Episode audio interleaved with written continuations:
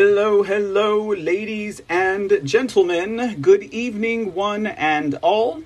I hope everyone is doing well tonight, ladies and gentlemen, and welcome, welcome, welcome to another edition of the C Report and happy 4th of July, everybody out there who is celebrating and who is, uh, is, you know, holding their, uh, country and their nationalities and its origins with pride and joy and love and recognition in their hearts, ladies and gentlemen. You know, come the 4th of July, it seems like everyone just wants to make cracks about the indigenous people, or they just want to, uh, excuse me, they just want to go on and on about how, eh, it's just another day off of work for me.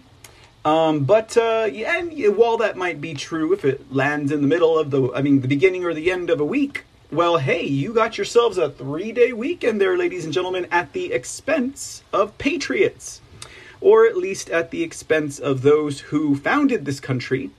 Uh, and uh, well, there you go, ladies and gentlemen. Uh, today is the 4th of July, and we are celebrating it here at the C Report with um, well, with a live episode on the 4th of July. No, just kidding.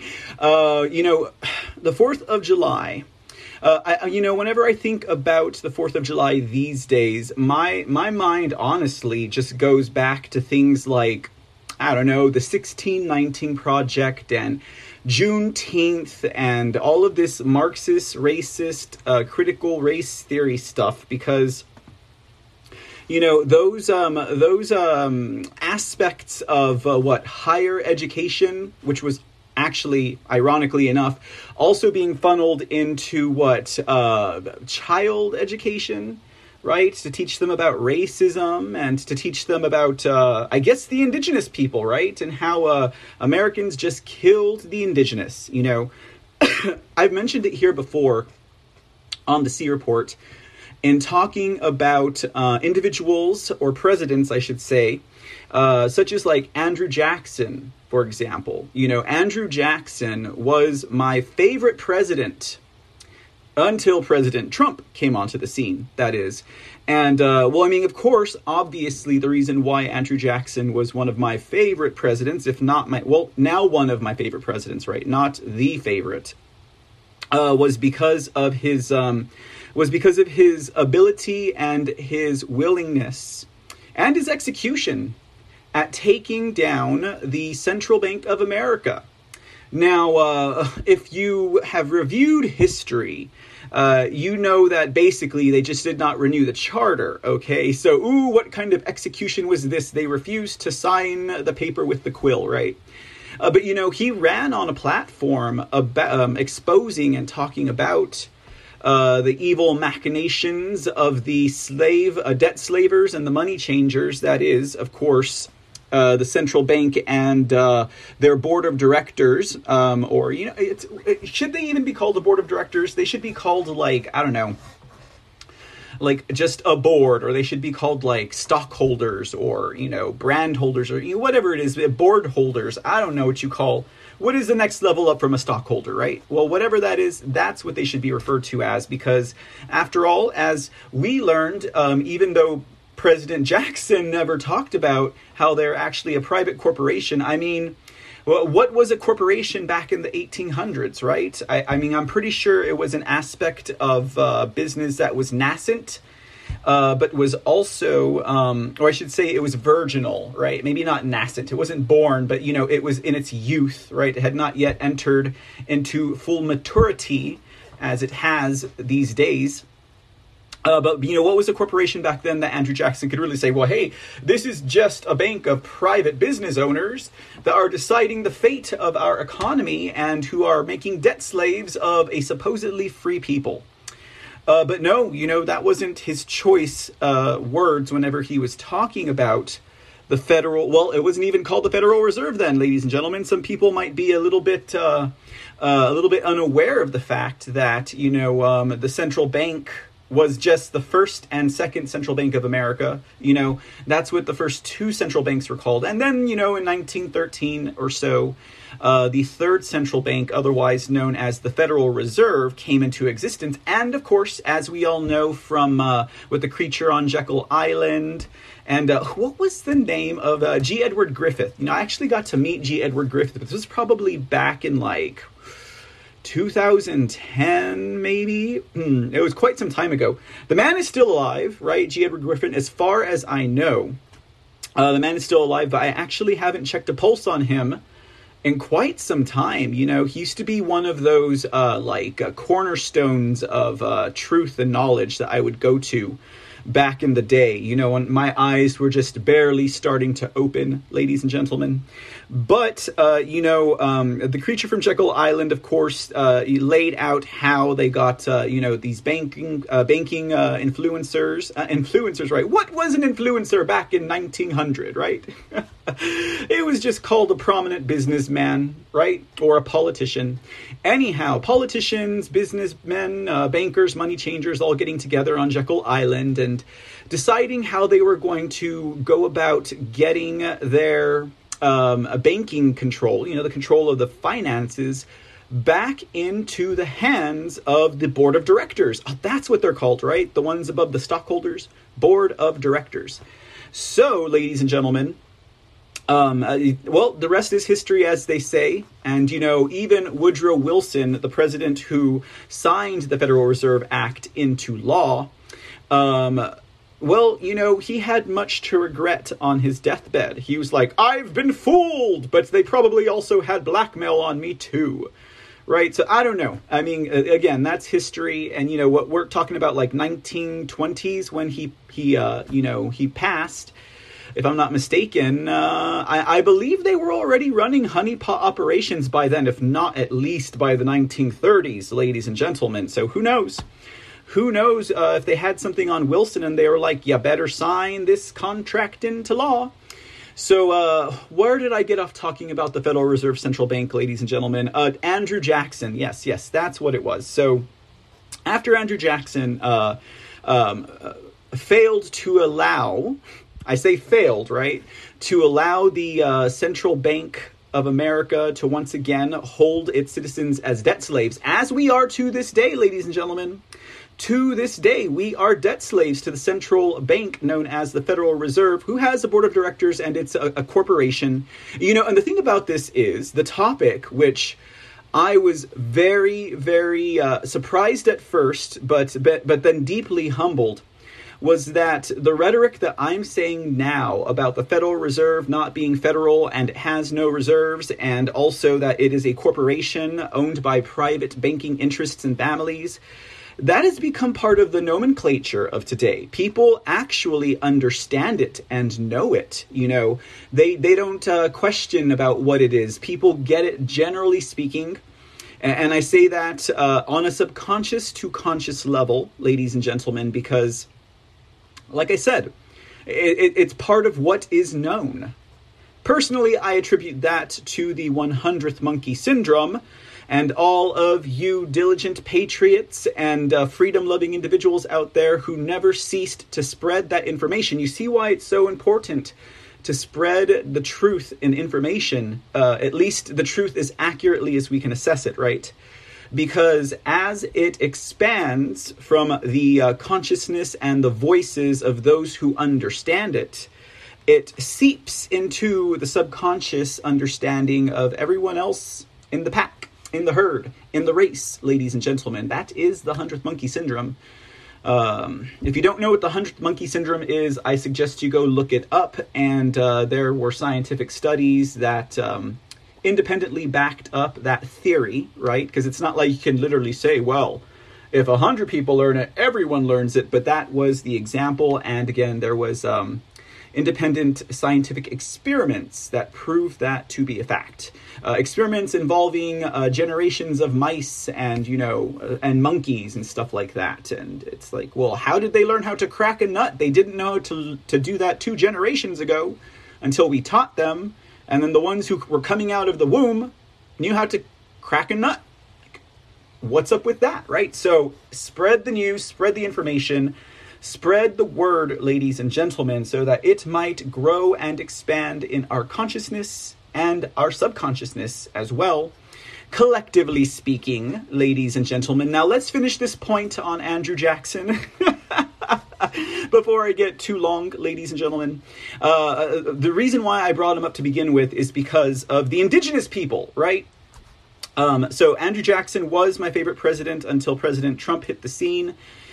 And, uh, well, you know, they often talk about the Trail of Tears, ladies and gentlemen. And again, this goes all the way back to uh, people these days um, that would rather rather ridicule our nation and all of the advances that we have made.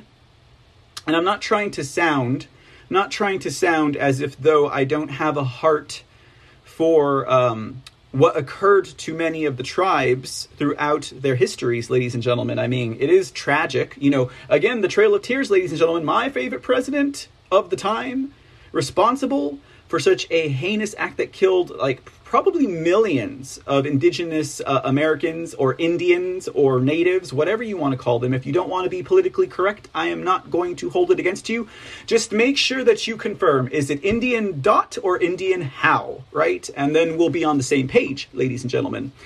But anyhow, as I was saying, uh, the Trail of Tears. Now, I have this theory that I don't have enough time to get into but my theory is this, right? Kind of like the Titanic, right? Like it wasn't until like how long that the subconscious came forward and everyone realized that uh, the prominent politicians who opposed the Federal Reserve Central Bank were all on board the Titanic, right? I mean, some of the most loud and some of the most um, objectionary politicians and uh, businessmen on board the Titanic. And you know there are peers who who uh, longed for this uh, you know central bank to make debt slaves of Americans again. Were invited as well, but then you know they they decided not to get on the boat in the end ladies and gentlemen. Now, what's up with that, right? So, talking about something like as crazy but historically accurate as that. When I find me some time, ladies and gentlemen, I am going to dig as deep into uh, Andrew Jackson's presidency, the Trail of Tears, okay, as well. Because I don't know, I have this theory that, you know, maybe somewhere in. I mean, and if anyone knows the answer to this, by all means, please do share. But somewhere in the annals of history, ladies and gentlemen, is it possible that it wasn't necessarily Andrew Jackson himself who committed um, these heinous acts against the indigenous people. And I know that there there will be learned history historians out there and, and people who study history who will be like, well, that's not true, Mr. C. Uh, Andrew Jackson was also very vocal about killing those savages, right? And he was, he was. So you know, you can see how all of the um, you can see how all of the evidence, evidentiary proof, kind of like, you know, melds and gels together, and you could say he is responsible for the Trail of Tears. But like, what if it was like, you know, some mid or high level politician underneath the president who got that ball rolling? And, you know, I just kind of tend to think that whenever we think about Andrew Jackson and whenever we're taught about him, if we're even taught about him anymore, right? You know, they don't got time for presidents. All they can teach you about is Obama and O'Biden, right? Anyhow, um, whenever we are taught in, in, well at least when i was in school when we were uh, andrew jackson was mentioned it was always about the trail of tears. Never once did they talk about how he kept americans free for like what? A few generations uh, 80 years guys. How many generations is that? Four generations at least right?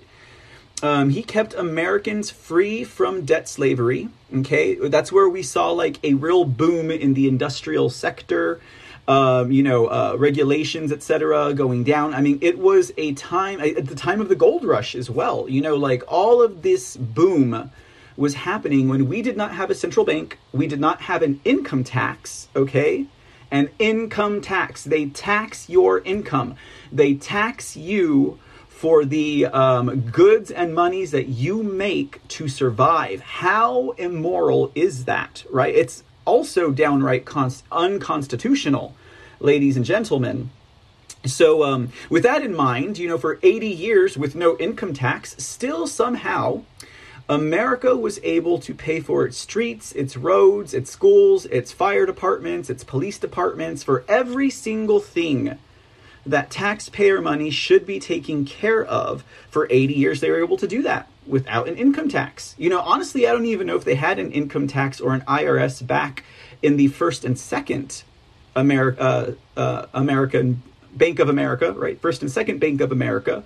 But you know, uh, the income tax is kind of part and parcel with the central banking model, so they probably did, you know, uh, taxing their stamps and their paper, right?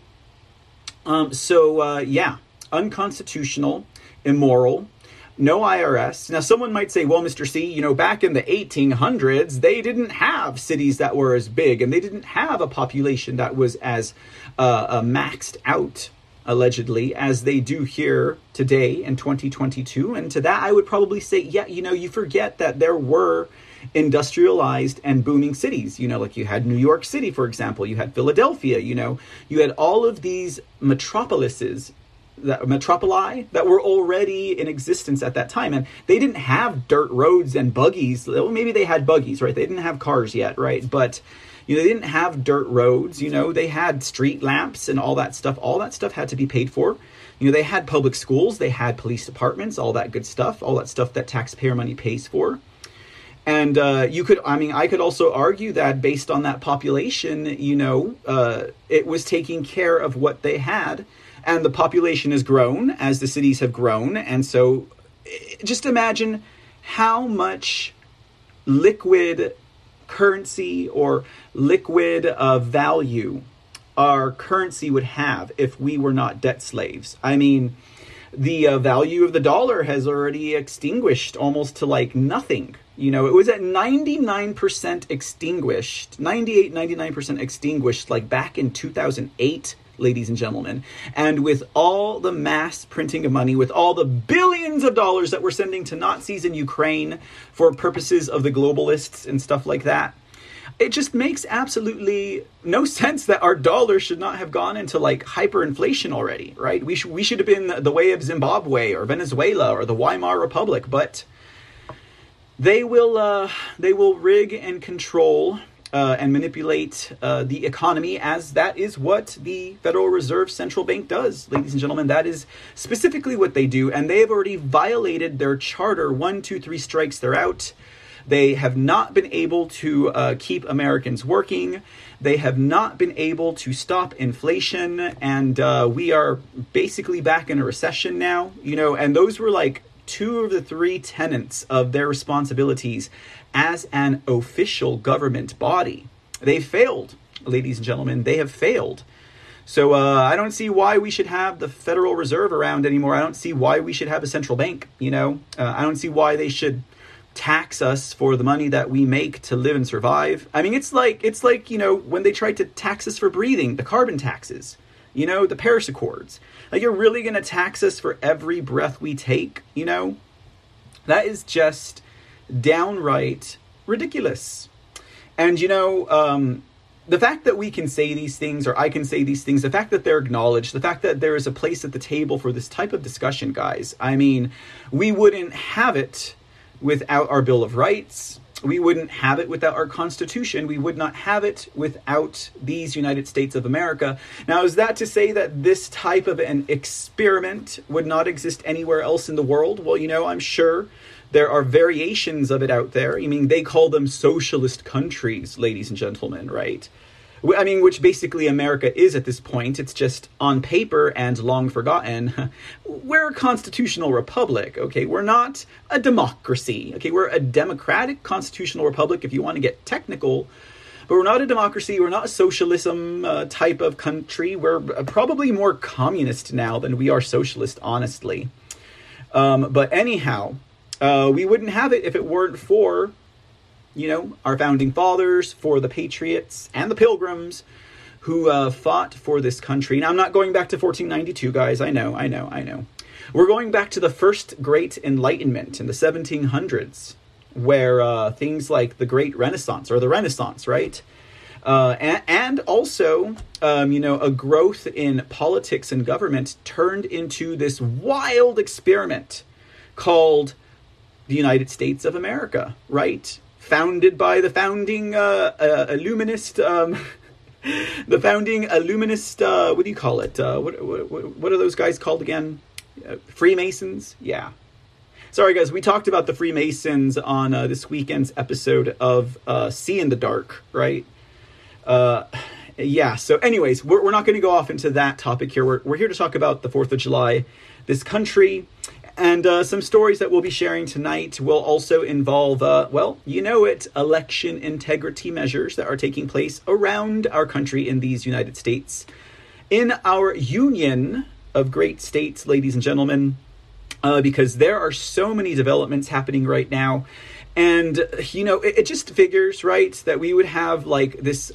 Well, we had a mass shooting at what, a 4th of July um, parade ladies and gentlemen. And you know, it's so interesting because where like for example, Tina Peters is totally forgotten about now. Like Tina Peters did not win the Secretary of State primary race.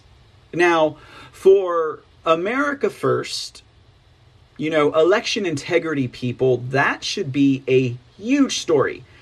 And, uh, you know, I couldn't even, I mean, I found a couple of articles on it, right? And uh, not even really any many statements from Tina Peters. I've heard that uh, she is saying that it happened by fraud, which obviously, guys, like they still rigged their elections in Colorado. That has not ended yet. Um, has she given any detail on that? Well, I dare say she can't because the Secretary of Snakes, uh, Jena Griswold, um, did not allow her, as the county clerk of Mesa County, to um, observe and to administer the 2022 primary elections. Okay, they put a Democrat in the place, and and look at what happens. Right, look at what happens. You know who won? You know who won the Secretary of State GOP primary um, in Colorado? I told you this was going to happen, guys. I told you go back to uh, the episode where we first start talking about Tina Peters and the Secretaries of Snakes and her opponents. I said, and and uh, and I I re- remember and I um well I don't quote, but uh, this is what I said. I said, "Oh look." Pamela Anderson is running for Secretary of State in Colorado for the Republicans. You just know that people are going to vote for Pamela Anderson because she has name recognition on her side. And and who knows, maybe they think maybe they think, you know, uh, Miss Old Jugs herself, Pamela Anderson, is actually the one who's running. You know, I mean, it was the county clerk, Pamela Anderson, but uh, Pamela Anderson, guys. I mean, what is the first vision that comes to the mind of, uh, you know, uh, uh, perverted men around the country whenever they hear the name Pamela Anderson. And they also just so happen to be voting in the Republican primary, you know. To, uh, to the uninitiated voter, to the low education voter, they might be like, "Oh, well, that name sounds pretty cool, right? She was that was Barb Wire right there, right? The, the comic book busty heroine." So why don't we just vote for Pamela Anderson? I don't know who Tina Peters is. I don't know who this other joke is. And well, there you go, ladies and gentlemen, just like that. So Pamela Anderson. Anyways, guys, I know I just kind of gave you a rundown on Tina Peters. Um, we are not going to cover her story tonight. Okay, we're going to talk about other election integrity matters. Um, actually, we'll be doing a special Secretary of State episode tomorrow. So stay tuned for that, guys, because I had a lot of uh, information. And as I found more and more in all of the uh, races that I want to talk about and everything that's been going on, I was like, this is just an entire episode. So, why don't we focus on some non Secretary of State related topics for tonight as regards to um, election integrity goes? And let's celebrate the 4th of July, right? Let's celebrate the 4th of July. Um, housekeeping, guys, housekeeping. I promise I'll only run this uh, bit of housekeeping for maybe another week or so. But uh, make sure you stop into thecreport.com, ladies and gentlemen where you can get more information about the show I run here over at the C Report. and uh, well, guys, you know, uh, I mean, it's it's a humble site, and I think I've pretty much got it where I want it to be because America is awake, ladies and gentlemen. Uh, resources here for every episode. I think we're about one episode behind right now, or maybe we're caught up. on the resource. So, you know, any articles, any videos I share at the C Report, you can see I don't make it up myself. They are all linked over at thecreport.com. You can get information on live shows. You can get information on the podcast that we run for the C Report um, and uh, the stations, the various stations that you can um, um, receive and subscribe to the C Report podcast. You know, because they say it's not really that healthy to drive and watch live streams, to jog and watch live streams, to be on a treadmill and watch live streams. You can take it to go on the podcast, get it in your earbuds, and you can still get the same show and great information over at anchor.fm slash the C Report. That's our home base there. Uh, you can find um, other um, podcasting stations or apps or platforms that you can hear the C Report at. You can also donate to the C Report and Mr. C TV um, on a monthly contribution or on a one time contribution. If you'd so uh, choose to do so, that would definitely go a long way to support the work I do here at Mr. CTV and the C Report ladies and gentlemen. Um, so, you know, because say you don't want to listen to the C Report on Spotify or Go Ogle podcasts or Apple podcasts because you're concerned about, you know, their uh, lack of, of, um, of ethical, you know, um, values as far as censorship goes and the First Amendment, and you don't want to support their platform or you don't want their trackers and their bots to be following you around or their cookies. Uh, well, definitely, ladies and gentlemen, uh, they do have resources at anchor.fm slash the C Report and also at thecreport.com. Got a list about a dozen different platforms uh, for podcasts that you can uh, locate and uh, subscribe to the C Report there as well, so you don't have to support these big corporate tech giant censor bots such as Spotify and Go Ogle and Apple and you can still get the same same great news and support the podcast version of the show.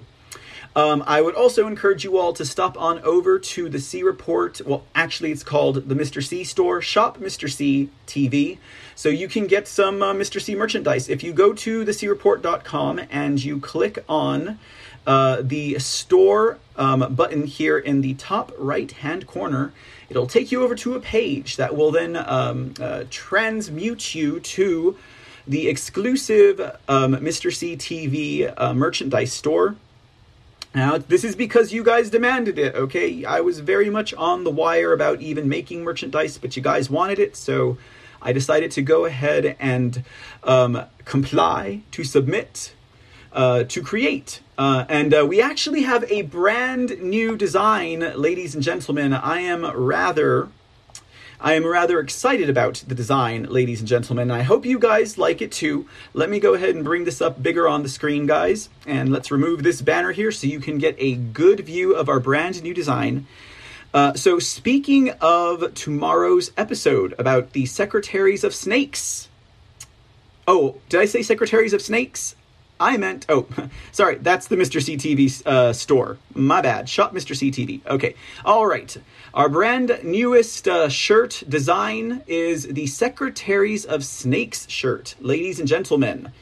And uh, we have that available in several cuts, sizes, and colors. I chose to display the women's classic tee in pink because um, I actually had an audience member that was like, hey, can we get this in pink? Uh, so there you go. This is actually a first in a series. It'll probably be a two part series, right? A big cliffhanger there. Uh, but we have here Jena Griswold of Colorado, Maggie Toulouse Oliver of New Mexico, and Jocelyn Benson, wretched Jocelyn Benson of Michigan. Secretaries of Snakes, ladies and gentlemen. Now, this is definitely a shirt and a design that I think people would kind of be like, what are you talking about? Uh, who are the secretaries of snakes? Why are they snakes? Who are these women who look so crazy on this shirt design, right? If you want it in gray, we got it in gray. Well, you know what? The computer's running slow, so no worries about the gray. Oh, here it comes. well, like I said, multiple colors. Um, but um, on the back of the shirt, guys, is where the wealth of information resides. And uh, no one has yet complained to me that I put too much type on the backs of shirts, ladies and gentlemen, so I'm going to keep on doing it. Let me tell you what we got here. So, you get your Secretaries of Snake shirt. You will also be educating your fellow Americans The office of Secretary of State takes an oath to protect their state constitution and the Constitution of the United States of America. In most states, they are the highest elected office in charge of overseeing, administering, and protecting our elections. In 2020, secretaries of state changed election law without legislative permission or the permission of the people. In several states, they lied about election security delayed or stopped investigations, threatened those who that dared question them, and ignored the evidence of election fraud and mismanagement that continues to grow to this day. Our vote is more than our voice. Without secure elections, we have no freedom. So, there is the latest design, ladies and gentlemen, from Shop Mr. C TV in support of the C Report.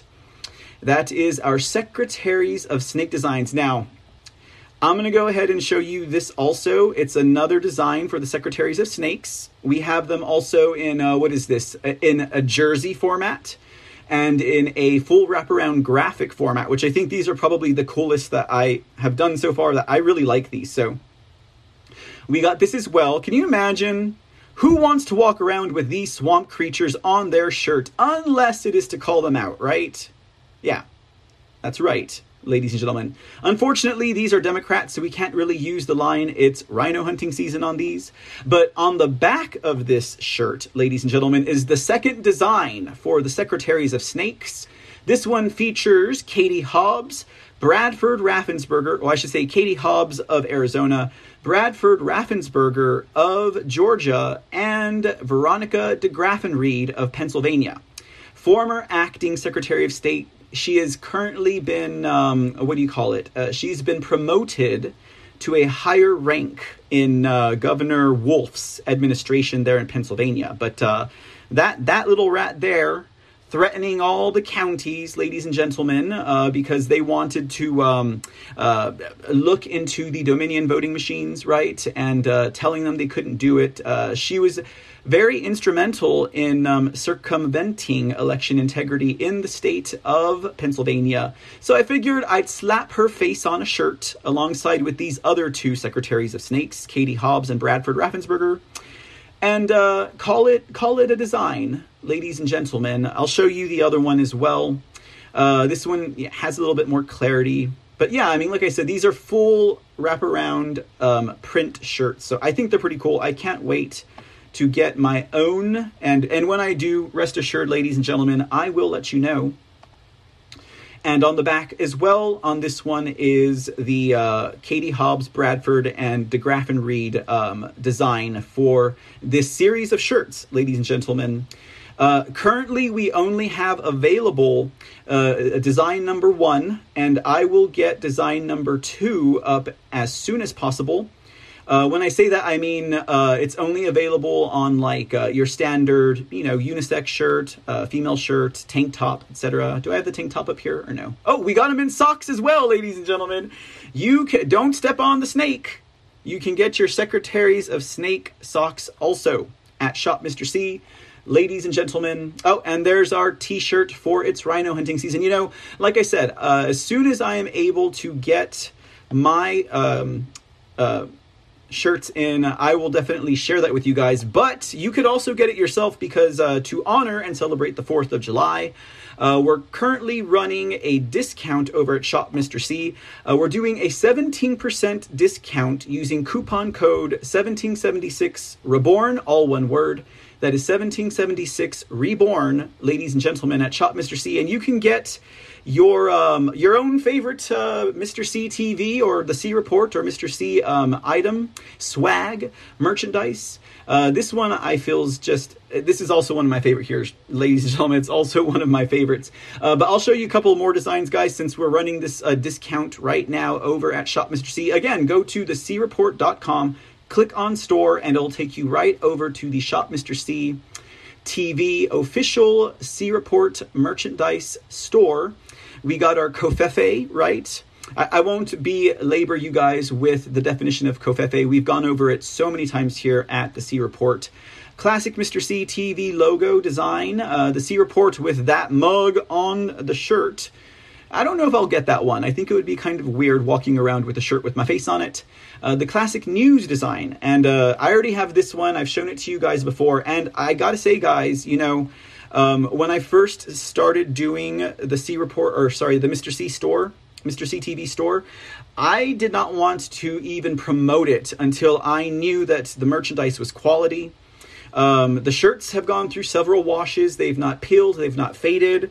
I also have uh, my Mr. C TV news mug here, ladies and gentlemen. It's gone through several dishwashings. And uh, yeah, the design has held, the color has held. I mean, it's it's really good quality stuff, guys. So you know, I wouldn't push something that is to design is to fade and tear on you guys in like a week or in three washes for that matter. But anyhow, so uh, there you go, guys. You can also we also have like I showed you the mug. We also have some glassware. You know, we got other things. We got stickers. We got socks. We got um, pillows. Uh, we got uh, yeah various things, uh, utility pouches, etc. Uh, this is also a very popular design here, ladies and gentlemen. The uh, General Victoria Mark Milley. Now that's a running joke here at the C Report. We, we refer to Mark Milley as Victoria Mark Milley since he decided to show up with his lipstick and his press on nails, ladies and gentlemen. You know he better put you know he better uh, stick those press on nails pretty tight because he don't want them flopping around at any of those fancy nightclubs that he goes to, ladies and gentlemen. So there is uh, General Victoria Mark Milley, and of course, ladies and gentlemen, the name of this design is Everything Woke Turns to Shit, and it is also on the coffee mug ladies and gentlemen. So please do visit the C, uh, Mr. CTV store, ladies and gentlemen, by way of um, mist, um, the creport.com and uh, use coupon code 1776 reborn all one word 1776 reborn and get your 17% discount today support what i do here at the c report and you also get some pretty cool swag right um, well, I think so, anyways. It's informative, it's funny, it's fashionable. Go and shop today. All right, guys, now we're done with housekeeping. Just had to get that out there, ladies and gentlemen. Let me stop into the chat room real quick. Hello, ladies and gentlemen. I know I'm coming to you guys a little bit later than usual, but I had a very, very busy day exercising my um, God given rights by way of the Constitution and the Bill of Rights and um, the foundation and the creation and the sus- su- hmm, sustainment of our country. What was I doing today? Well, you know, you'll have to read the book to find out about that, ladies and gentlemen. But it was a very, very busy day. I was out on the streets all day today. Ooh, it was so hot. It was very hot indeed, ladies and gentlemen. So uh, let's see what we got going on here, ladies and gentlemen, over at thefoxhole.apppill.net. Uh, Two Rivers is in the house. Happy Independence Day from British and Illuminati globalist rule. Huh. You know, I mean, you got to insert those nuggets of truth no matter how much they sting, ladies and gentlemen, because otherwise, how are we going to fix the problem, right? If knowing is half the battle, we need to know. Uh, we're pretty much still part of the crown, ladies and gentlemen. I mean, I think that was the overall architecture of what they were doing but of course, I guess those who decided that did not really observe any nationalistic integrity or respect anyway, so they knew what they were doing. But, uh, well, they, they, that's why they called this the grand experiment, right? The grand experiment, which I believe, and I know you guys do too, that in history it will not be called a grand experiment anymore it will be referred to as uh, the Great Replacement. Ooh, no, not the Great Replacement, but uh, you know the Great. Uh, let's see, it would be called the Great. Hmm.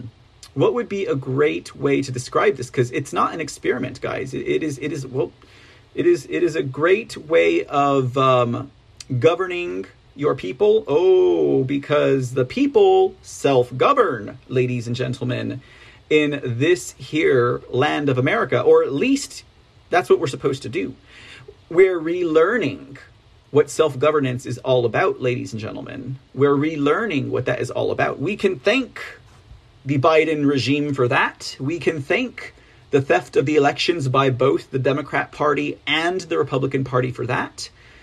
Because of everything that they have done, this uniparty and all of these three letter agencies and all of these uh, globalist entities have taught, have reminded us, at least we people here in America, that we are those who self govern.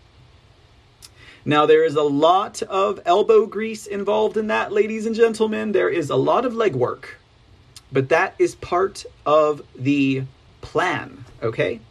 So, anyhow, guys, good stuff, good stuff, good stuff. And it's very good to know.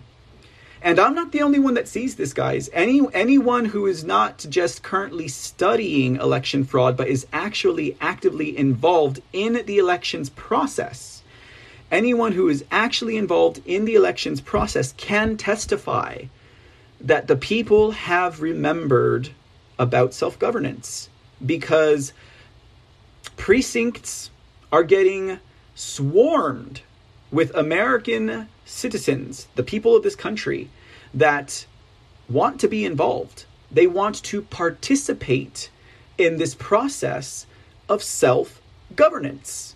What a concept, right? What a concept.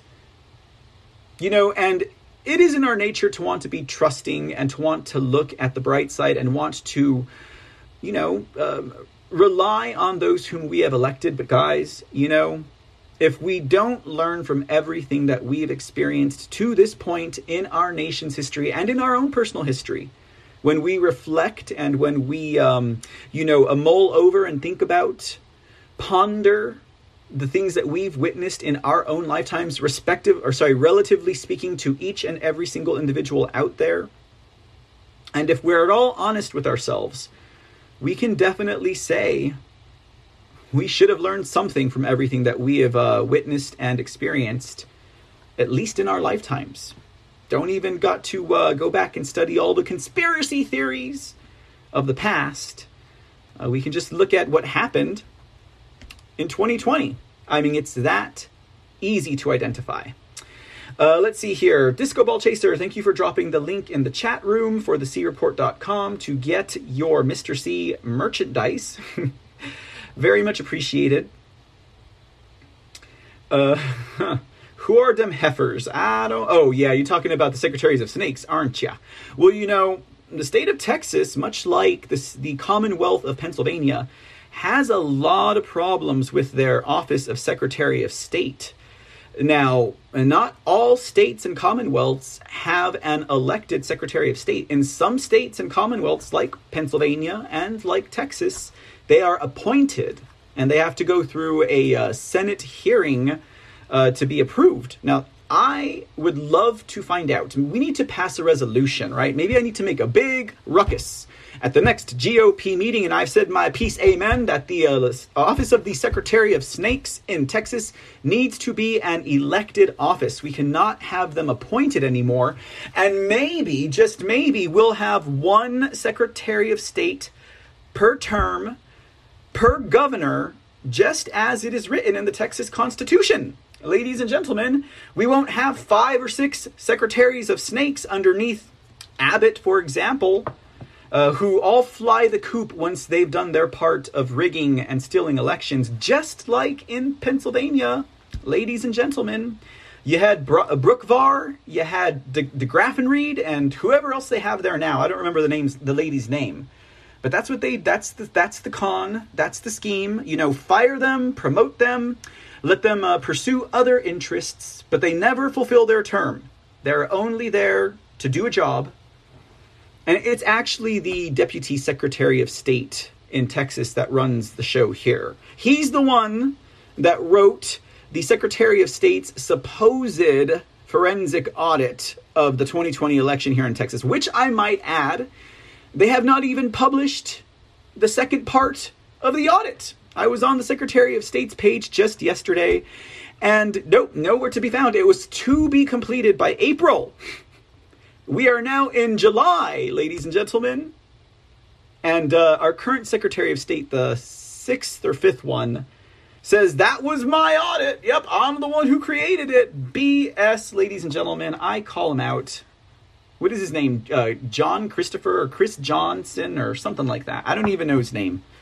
I mean, I know his name. It's John or Chris. He has two first names, anyways. But John or Chris, Chris or John, whatever it is, fifth or sixth appointed Secretary of Snakes under Abbott, doing a con job. Yeah, Texas needs to be able to elect that office. So, got to figure that out one. Got to figure that one out, y'all. Anyhow, uh, let's see here. What else do we got? Anka, I was gonna say Aquavanka. Vanka is in the house. Good evening, Vanka. Good to see you, my love.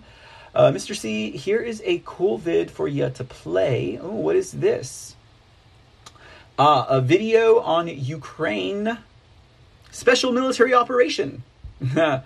awesome. Thank you so much for sharing that. Uh, we'll probably do a Russia Ukraine episode sometime this week. So I will definitely put that in the queue, so to speak. Much love and thank you again.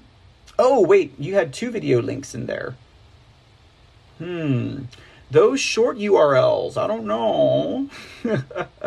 I'll uh, I'll take a gander though. Thank you, Ankavanka, and good to see you in the audience. Yes, the Great Awakening says um, um, Mr. Two. I was say Two Flowers. Okay, if you guys know Terry Pratchett, you know who Two Flowers is. Two Rivers, the member of the audience, just got a brand new show over at the Foxhole, so congrats to that, my friend.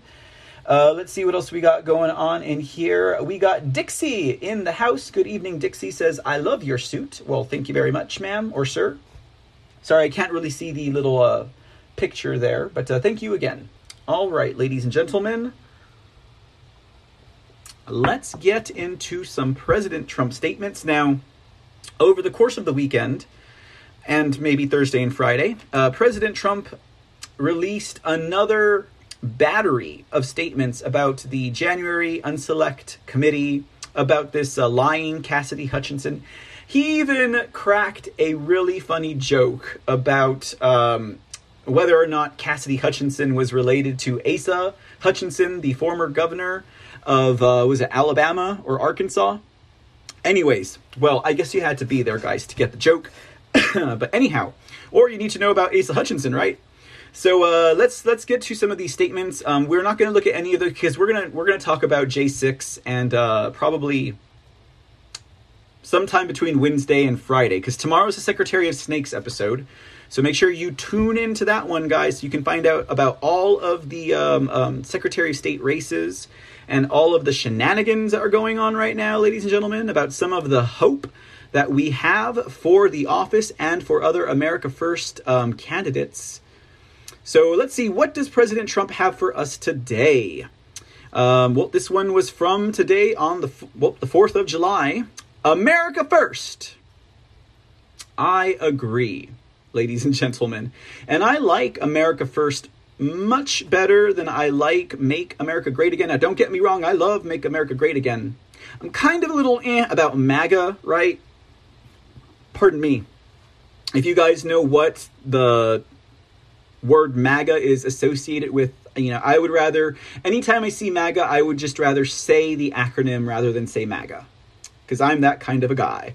But America First, ladies and gentlemen, we're not talking about Nick Fuentes and his little, um, you know, influence operation and, uh, you know, uh, his, his little operation to try and destroy and vilify uh, Trump supporters and America First patriots and all that. You know, we're not talking about him. and the only reason why I still say his name, trust me, he doesn't live rent free in my brain, okay, in my mind.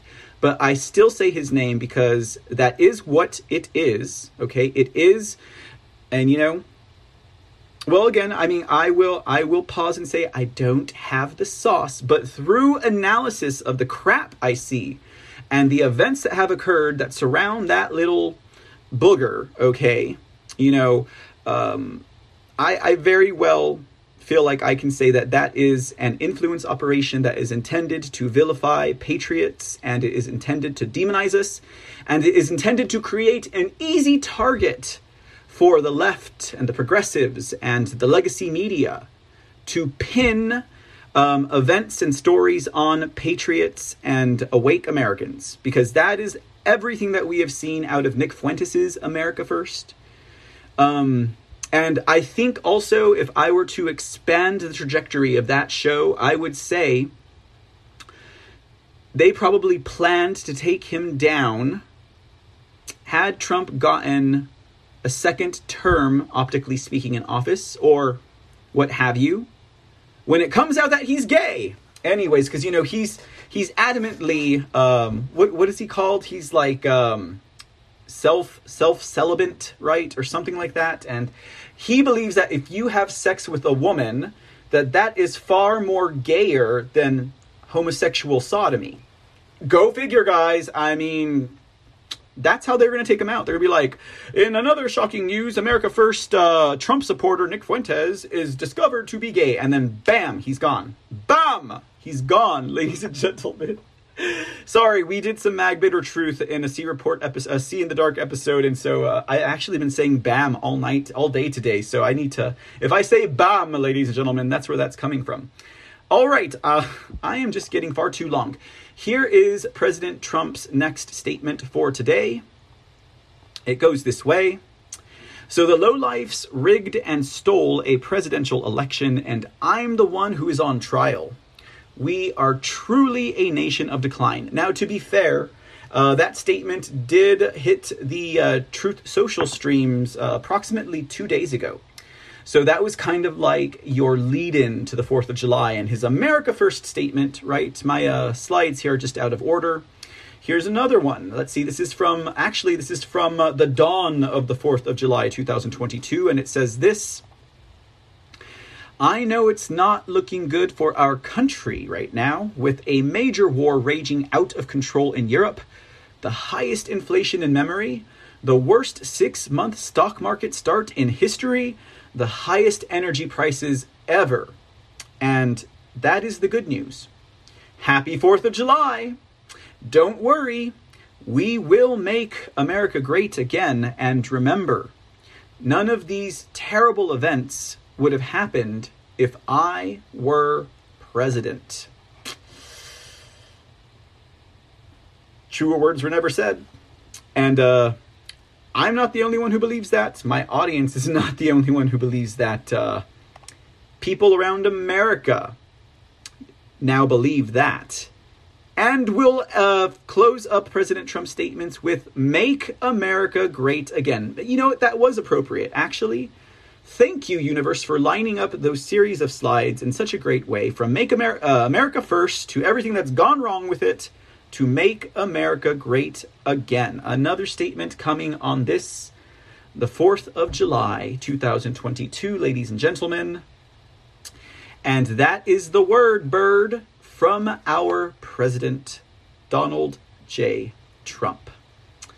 All right, guys, so let's get into tonight's C Report. What are we going to talk about? Well, you know, we're not quite done with the 4th of July just yet ladies and gentlemen, I was like, what are we going to do for the 4th of July here? You know, should we talk about the history of America? Should we talk about the wars? Should we talk about the founding fathers? You know, or should I regale you all with, hmm, well, with a speech by our president, Donald Trump? Uh, President Trump gave a speech in 2020 at Mount Rushmore on the 4th of July.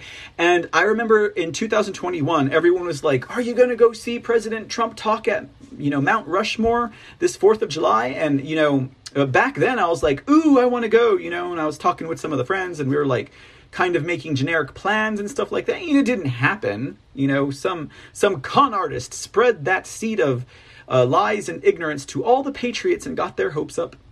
But he did give a speech in 2020. I don't know if any of you all have had the opportunity to hear it. Actually, I have not. So um, we'll be hearing it for the first time here together, ladies and gentlemen, if you haven't heard it yet. And if you have heard it yet, have, if you have heard it yet, if you have heard it, well, now you can go get your snacks. You can go use the bathroom. You can uh, do a little fox hopping uh, because uh, we ain't done yet with the news for tonight. Uh, I predict, yeah, we'll probably be here at least until midnight tonight. We'll we'll close out Fourth of July with the C report, ladies and gentlemen. So I hope you stick along. I hope you return because we've got election integrity stories coming up after this speech by our president Donald Trump at the 2020 July 4th celebration at Mount Rushmore. Please do enjoy, ladies and gentlemen. Well, thank you very much, and Governor Noem, and Secretary Bernhardt, we very much appreciate it. Members of Congress, distinguished guests, and a very special hello to South Dakota. As we begin this 4th of July weekend, the First Lady and I would wish each and every one of you a very, very happy Independence Day. Thank you. Let us show our appreciation to the South Dakota Army and Air National Guard and the U.S. Air Force for inspiring us with that magnificent display of American air power. And of course, our gratitude, as always, to the legendary and very talented Blue Angels. Thank you very much. Let us also send our deepest thanks to our wonderful veterans, law enforcement, first responders, and the doctors, nurses, and scientists working tirelessly to kill the virus. They are working hard. I want to thank them very, very much. We're grateful as well to your state's congressional delegation, Senator John Thune. John, thank you very much. Senator Mike Rounds. Thank you, Mike. And Dusty Johnson, Congressman. Hi, Dusty. Thank you. And all others with us tonight from Congress, thank you very much for coming. We appreciate it. There could be no better place to celebrate America's independence than beneath this magnificent, incredible, majestic mountain monument to the greatest Americans who have ever lived. Today, we pay tribute to the exceptional lives and extraordinary legacies of George Washington, Thomas Jefferson, Abraham Lincoln, and Teddy Roosevelt.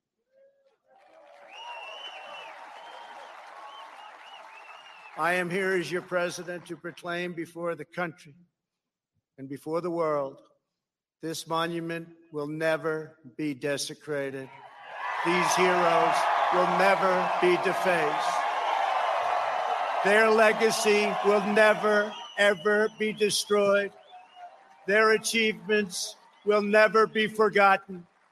And Mount Rushmore will stand forever as an eternal tribute to our forefathers and to our freedom.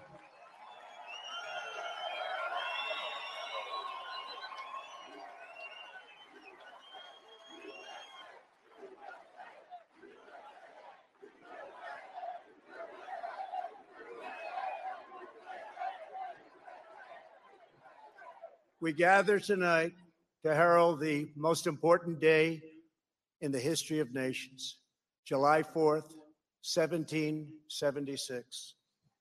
At those words, every American heart should swell with pride.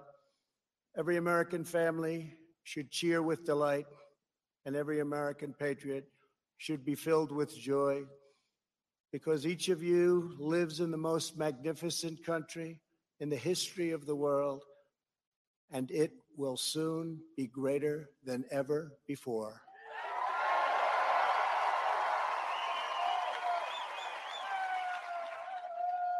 Our founders launched not only a revolution in government, but a revolution in the pursuit of justice, equality, liberty, and prosperity.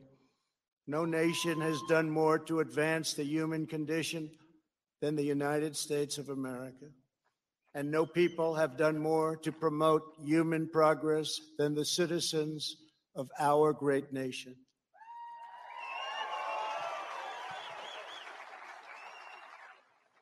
It was all made possible by the courage of 56 patriots who gathered in Philadelphia 244 years ago and signed the Declaration of Independence.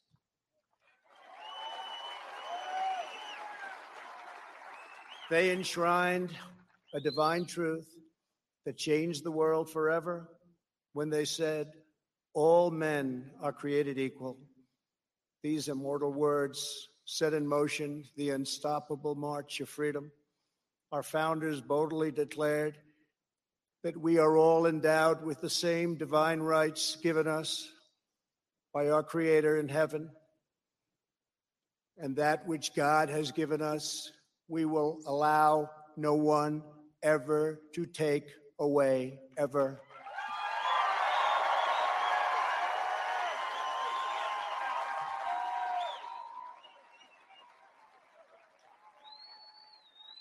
Seventeen seventy six represented the culmination of thousands of years of Western civilization and the triumph of not only spirit, but of wisdom, philosophy, and reason.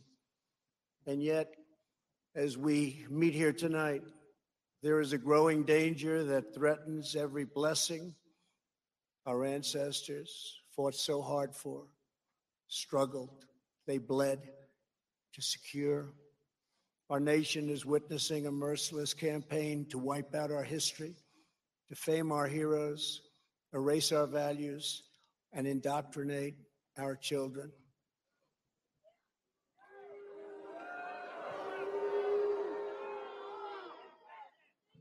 Angry mobs are trying to tear down statues of our founders, deface our most sacred memorials, and unleash a wave of violent crime in our cities. Many of these people have no idea why they're doing this, but some know exactly what they are doing.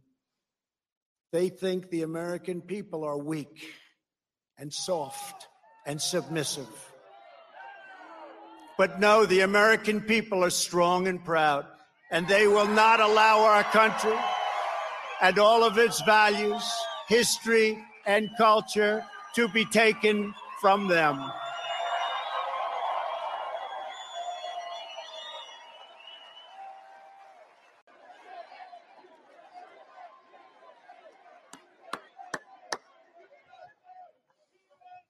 One of their political weapons is cancel culture, driving people from their jobs, shaming dissenters, and demanding total submission from anyone who disagrees.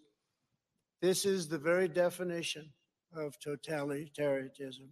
And it is completely alien to our culture and to our values.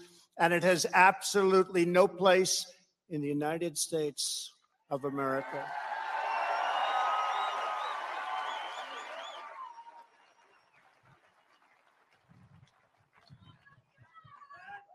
This attack on our liberty, our magnificent liberty, must be stopped, and it will be stopped very quickly.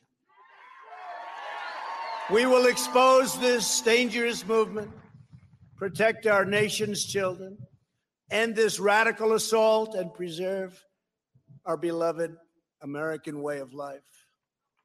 In our schools, our newsrooms, even our corporate boardrooms, there is a new far left fascism that demands absolute allegiance. If you do not speak its language, perform its rituals, recite its mantras, and follow its commandments, then you will be censored, banished, blacklisted, persecuted, and punished. It's not going to happen to us. Make no mistake, this left wing cultural revolution is designed to overthrow the American Revolution. In so doing, they would destroy the very civilization that rescued billions from poverty, disease, violence, and hunger, and that lifted humanity to new heights of achievement, discovery, and progress. To make this possible, they are determined to tear down every statue, symbol, and memory of our national heritage.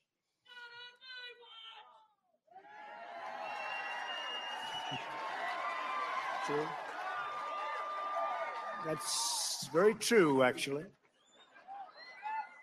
That is why I am deploying federal law enforcement to protect our monuments, arrest the rioters and prosecute offenders to the fullest extent of the law.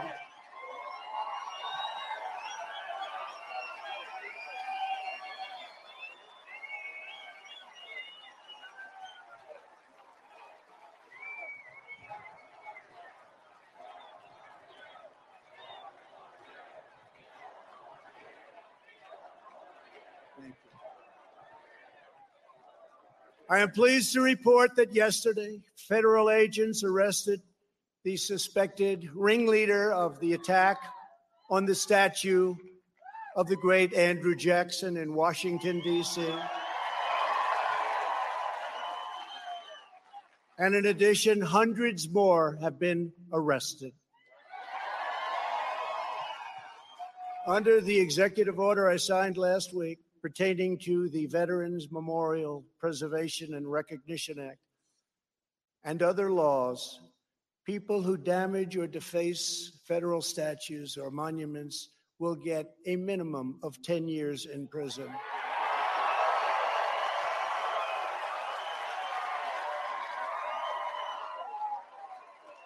And obviously, that includes our beautiful Mount Rushmore.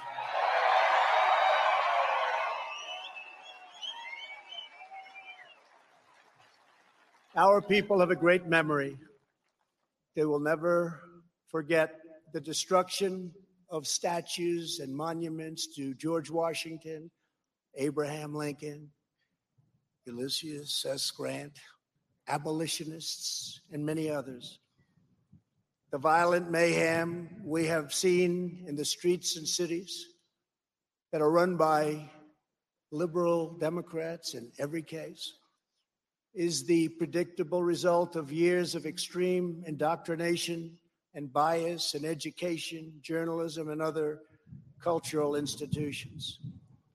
Against every law of society and nature, our children are taught in school to hate their own country and to believe that the men and women who built it were not heroes, but that were villains.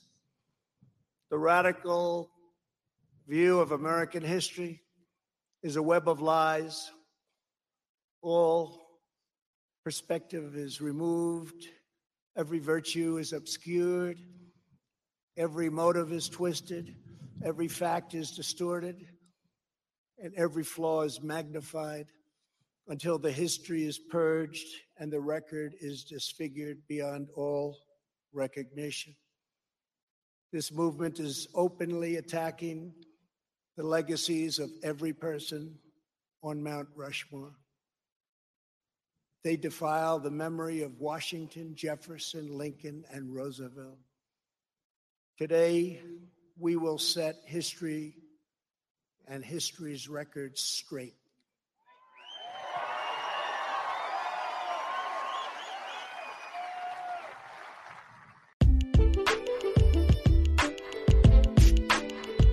What's up, ladies and gentlemen? It's Mr. C from The C Report, and I'm stopping in for just a sec to encourage you guys to head over to thecreport.com. At thecreport.com, you can get more information on The C Report, check out episode resources, follow our blog and get new articles every week, join our mailing list, and stay abreast on the latest news and information. That's right, head on over to thecreport.com. That's www.thecreport.com and be sure to follow us on our social medias Truth Social, Rumble, Twitch, CloutHub, and Pilled.net.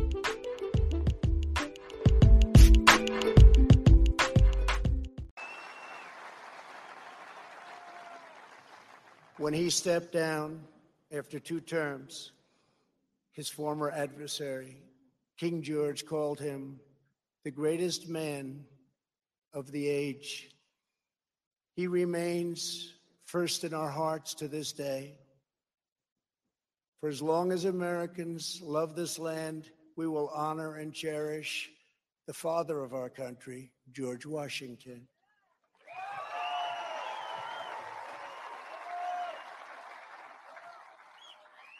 He will never be removed, abolished, and most of all, he will never be forgotten.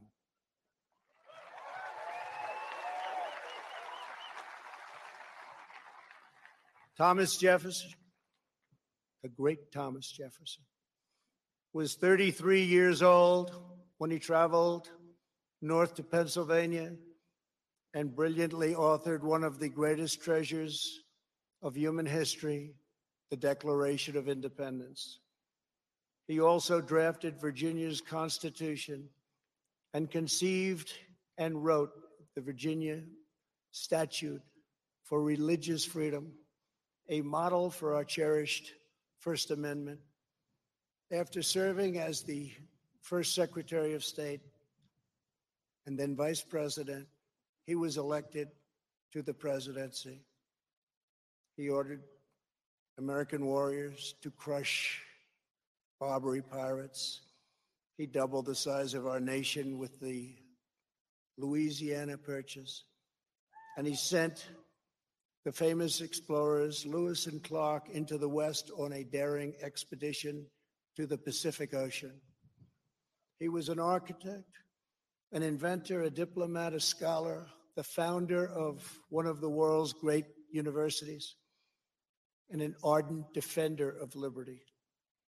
Americans will forever admire the author of American freedom, Thomas Jefferson.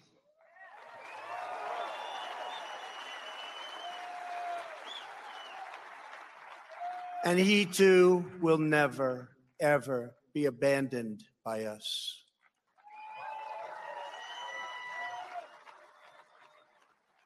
Abraham Lincoln, the savior of our union, was a self taught country lawyer who grew up in a log cabin on the American frontier. The first Republican president, he rose to high office from obscurity based on a force and clarity of his anti slavery convictions, very, very strong convictions. He signed the law that built the Transcontinental Railroad. He signed the Homestead Act, given to some incredible scholars as simply defined ordinary citizens free land to settle anywhere in the American West. And he led the country through the darkest hours of American history, giving every ounce of strength that he had to ensure that government of the people, by the people, and for the people did not perish from this earth.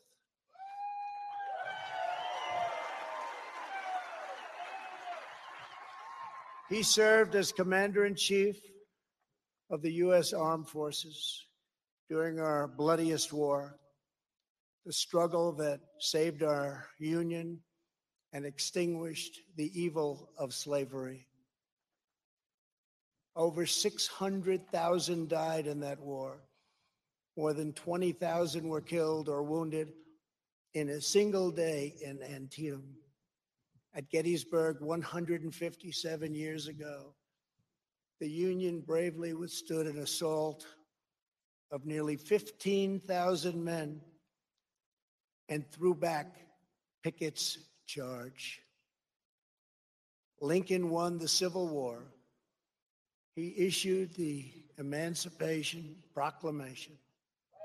He led the passage of the 13th Amendment, abolishing slavery for all time.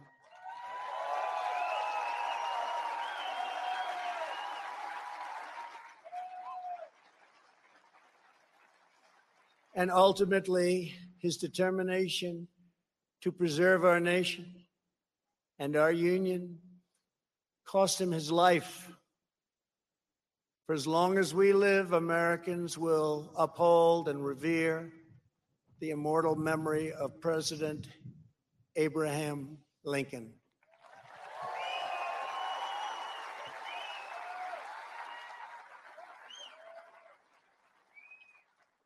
Theodore Roosevelt exemplified the unbridled confidence of our national culture and identity.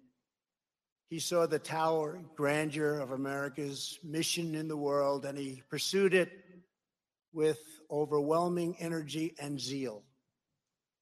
As a lieutenant colonel during the Spanish American War, he led the famous Rough Riders to defeat the enemy at San Juan Hill. He cleaned up corruption as police commissioner of New York City, then served as the governor of New York. vice president, and at 42 years old, became the youngest ever president of the United States.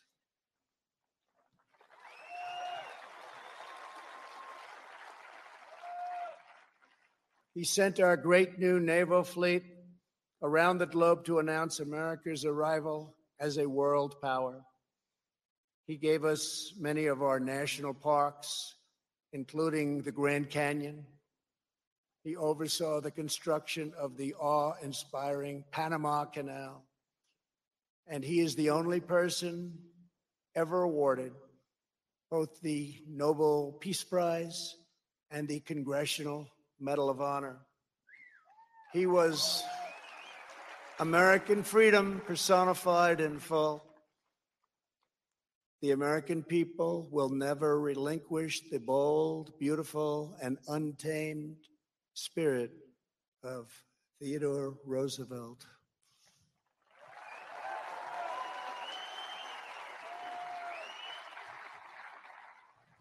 No movement that seeks to dismantle these treasured American legacies can possibly have a love of America at its heart.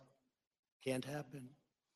No person who remains quiet at the destruction of this resplendent heritage can possibly lead us to a better future. The radical ideology attacking our country advances under the banner of social justice. But in truth, it would demolish both justice and society. It would transform justice into an instrument of division and vengeance. And it would turn our free and inclusive society into a place of repression, domination, and exclusion. They want to silence us, but we will not be silenced.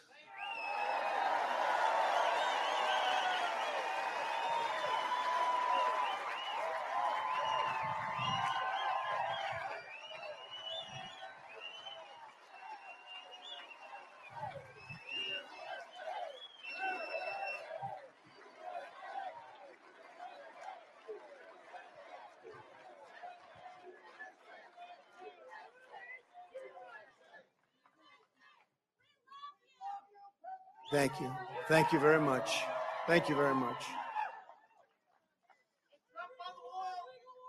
We will state the truth in full without apology. We declare that the United States of America is the most just and exceptional nation ever to exist on earth. We are proud of the fact that our country was founded on Judeo Christian principles.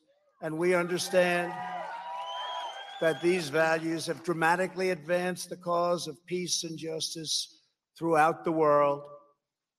We know that the American family is the bedrock of American life.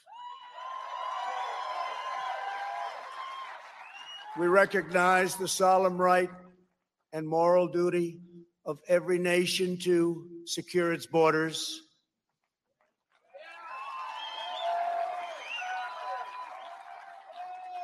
And we are building the wall.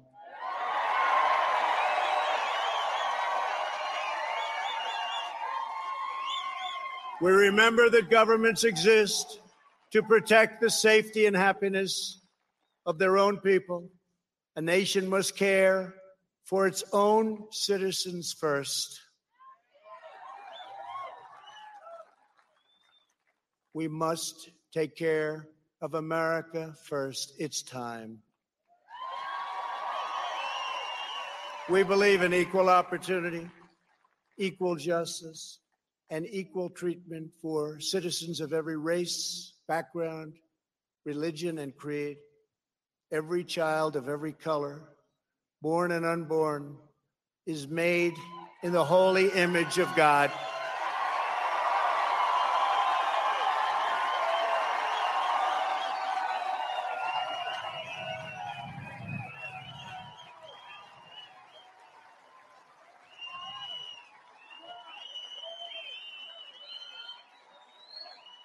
We want free and open debate, not speech codes and cancel culture. We embrace tolerance, not prejudice. We support the courageous men and women of law enforcement.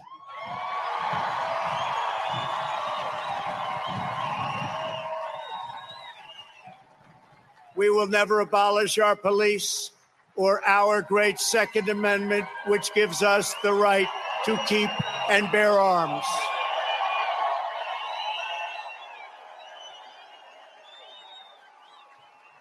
We believe that our children should be taught to love their country, honor their history, and respect our great American flag.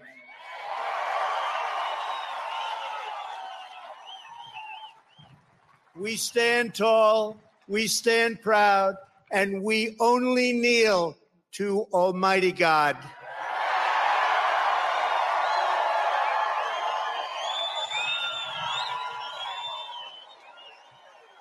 This is who we are. This is what we believe. And these are the values that will guide us as we strive to build an even better and greater future.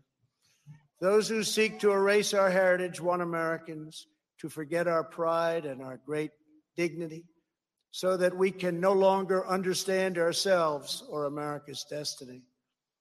In toppling the heroes of 1776, they seek to dissolve the bonds of love and loyalty that we feel for our country and that we feel for each other. Their goal is not a better America. Their goal is to end America.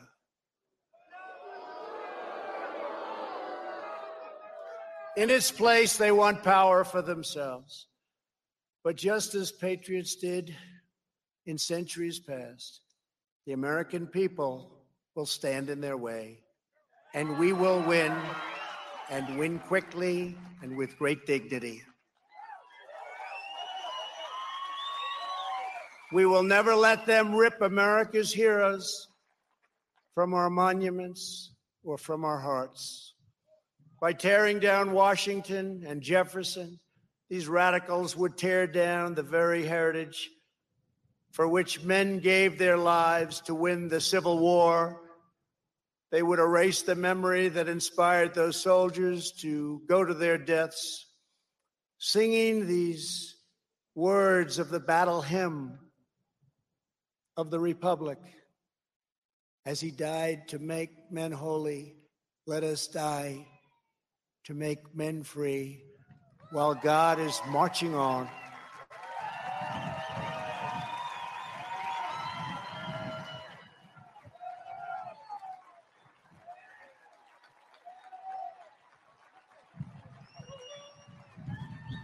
They would tear down the principles that propelled the abolition of slavery, and ultimately around the world, ending an evil institution that had plagued humanity for thousands and thousands of years. Our opponents would tear apart the very documents that Martin Luther King used to express his dream and the ideas that were the foundation of the righteous movement for civil rights. They would tear down the beliefs, culture, and identity that have made America the most vibrant and tolerant society in the history of the earth. My fellow Americans, it is time to speak up loudly and strongly and powerfully and defend the integrity of our country.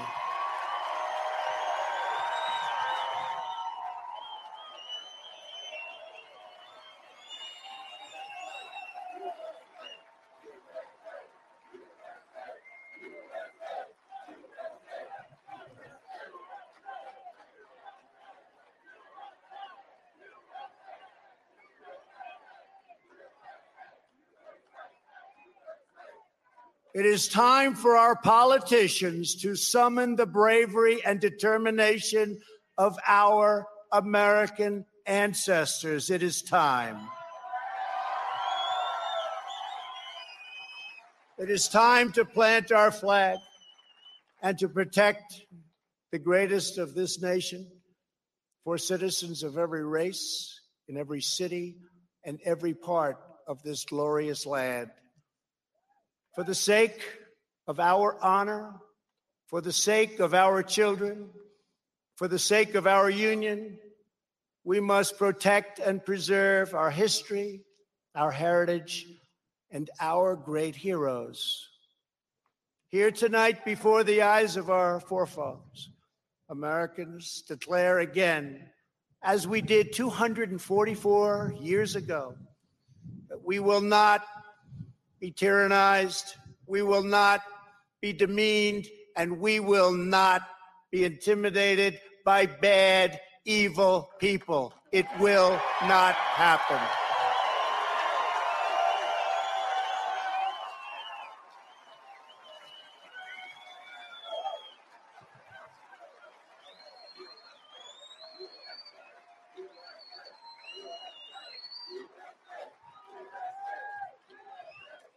We will proclaim the ideals of the Declaration of Independence, and we will never surrender the spirit and the courage and the cause of July 4th, 1776. Upon this ground, we will stand firm and unwavering in the face of lies meant to divide us, demoralize us, and diminish us we will show that the story of America unites us, inspires us, includes us all, and makes everyone free.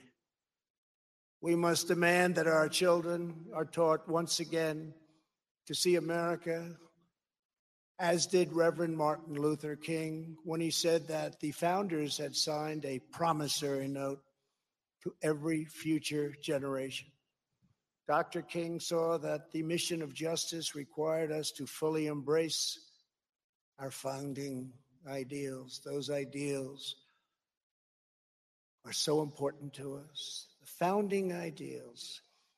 He called on his fellow citizens not to rip down their heritage, but to live up to their heritage.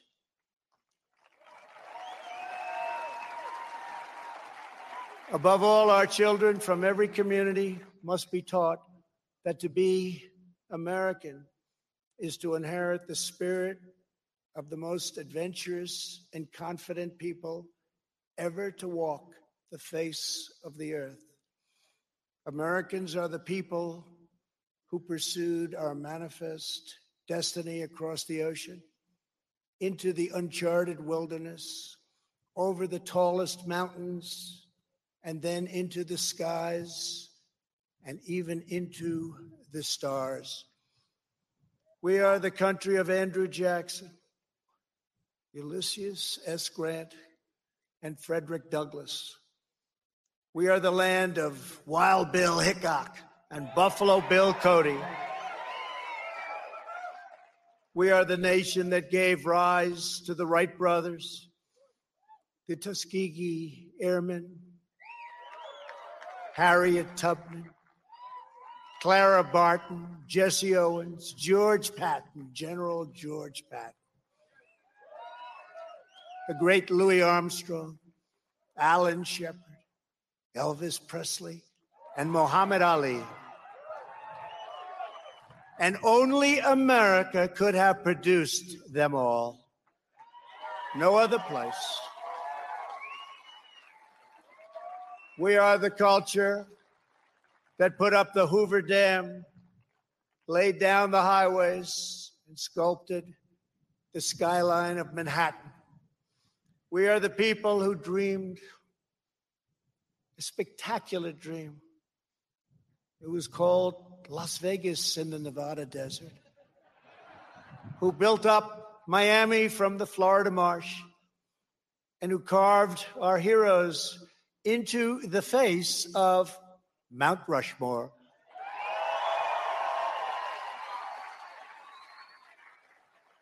Americans harnessed electricity, split the atom, and gave the world the telephone and the internet.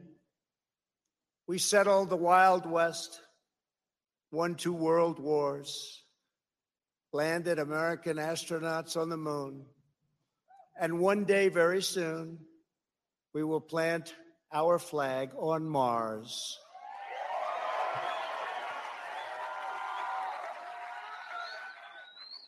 We gave the world the poetry of Walt Whitman, the stories of Mark Twain, the songs of Irving Berlin, the voice of Ella Fitzgerald, the style of Frank Sinatra, the comedy of Bob Hope, the power of the Saturn V rocket, the toughness of the Ford F 150, and the awesome might of the American aircraft carriers. Americans must never lose sight of this miraculous story. We should never lose sight of it. Nobody has ever done it like we have done it. So today, under the authority vested in me as President of the United States,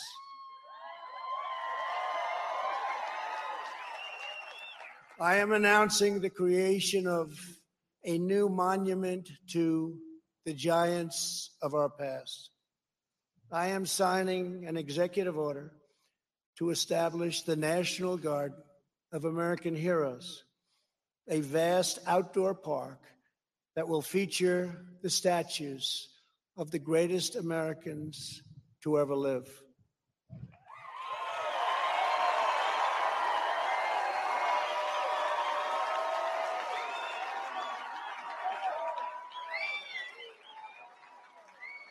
From this night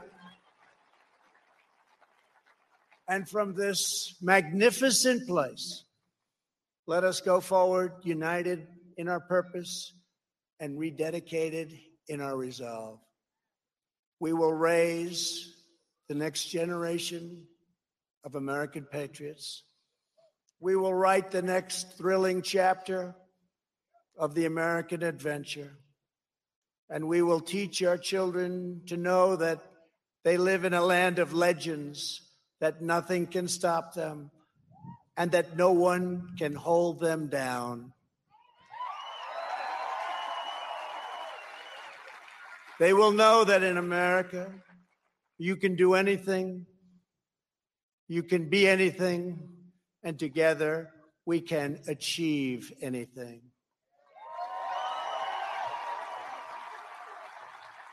Uplifted by the titans of Mount Rushmore, we will find unity that no one expected. We will make strides that no one thought possible. This country will be everything that our citizens have hoped for for so many years, and that our enemies fear because we will never forget that the American freedom exists for American greatness. And that's what we have American greatness. Centuries from now, our legacy will be the cities we built, the champions we forged, the good that we did, and the monuments we created to inspire us all. My fellow citizens. America's destiny is in our sights. America's heroes are embedded in our hearts. America's future is in our hands. And, ladies and gentlemen, the best is yet to come.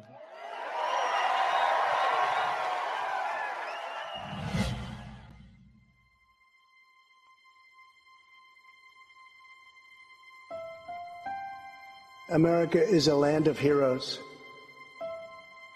a place where greatness is born, where destinies are forged, and where legends come to life. This is the home of Thomas Edison and Teddy Roosevelt, of many great generals, including Washington, Pershing, Patton, and MacArthur. This is the home of Abraham Lincoln Frederick Douglass, Amelia Earhart, Harriet Tubman, the Wright brothers, Neil Armstrong, and so many more. This is the country where children learn names like Wyatt Earp, Davy Crockett, and Annie Oakley. This is the place where the pilgrims landed at Plymouth and where Texas patriots made their last stand at the Alamo. The American nation was carved out of the vast frontier by the toughest, strongest, fiercest, and most determined men and women ever to walk on the face of the earth. Our ancestors braved the unknown, tamed the wilderness, settled the Wild West, lifted millions from poverty, disease, and hunger, vanquished tyranny and fascism, ushered the world to new heights of science and medicine, laid down the railroads, dug out the canals, raised up the skyscrapers.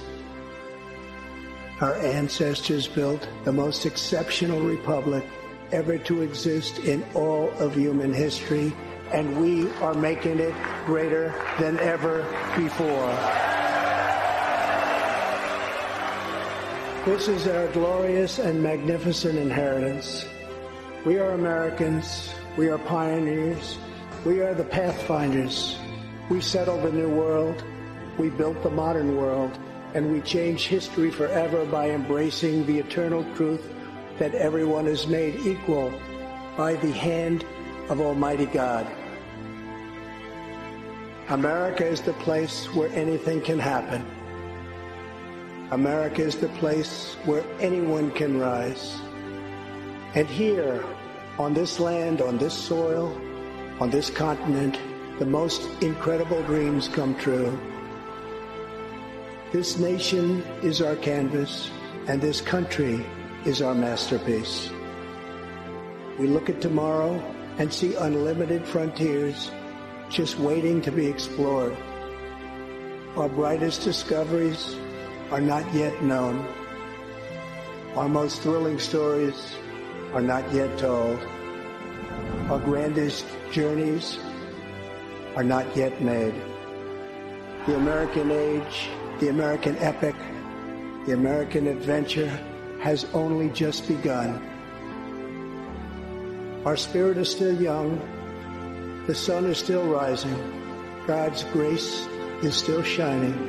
And my fellow Americans, the best is yet to come.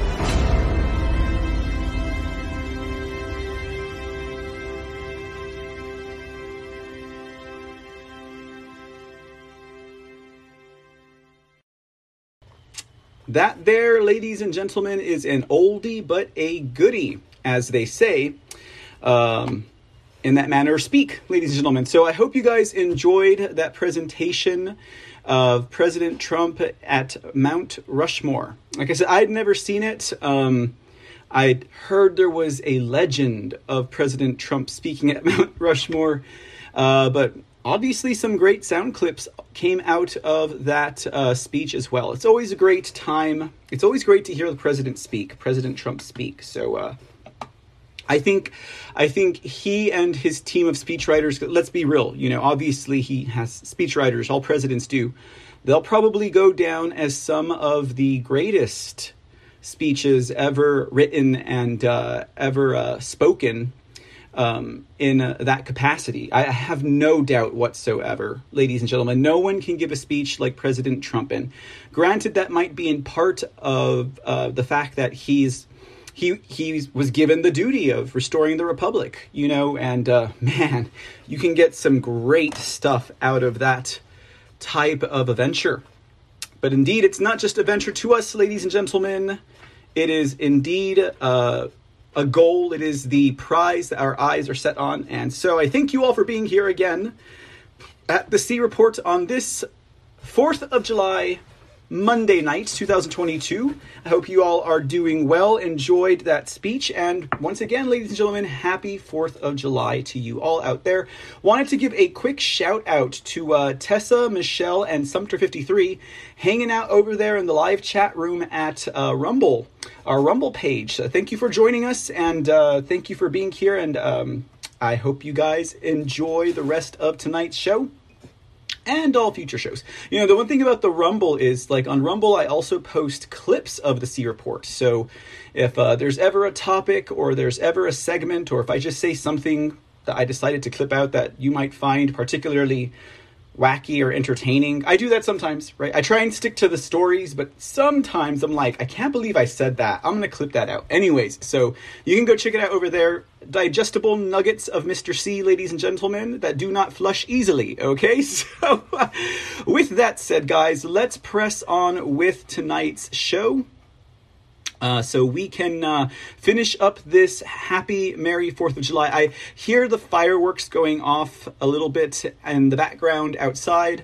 Um, not a whole lot going on, you know, like uh, a few years ago, man, uh, I was uh, associated with an individual who just loved popping firecrackers. So man, every New Year's, every 4th of July, like I felt like, dang, I never celebrated the 4th of July like this before. We would just get a truckload of, uh, not literally, but uh, for lack of a better term, like buttload, um, firecrackers and just pop them all night long. But anyhow, so, all right, guys, just uh, reporting what I hear. They're not gunshots, they are fireworks.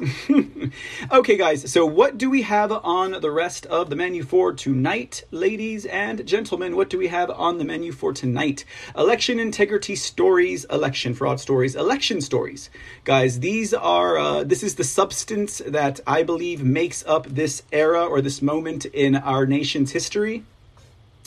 If they're going to write about, you know, this moment in time, as far as our nation's history goes, in the future, in historical texts and books, uh, obviously they'll talk about the presidencies. They'll talk about, uh, you know, if if the victor writes the history, they will talk about how the Biden regime was a false administration, uh, that there was a coup of these United States that, in fact, had been worked up through decades, if not from the very founding of this nation, uh, where political parties are concerned.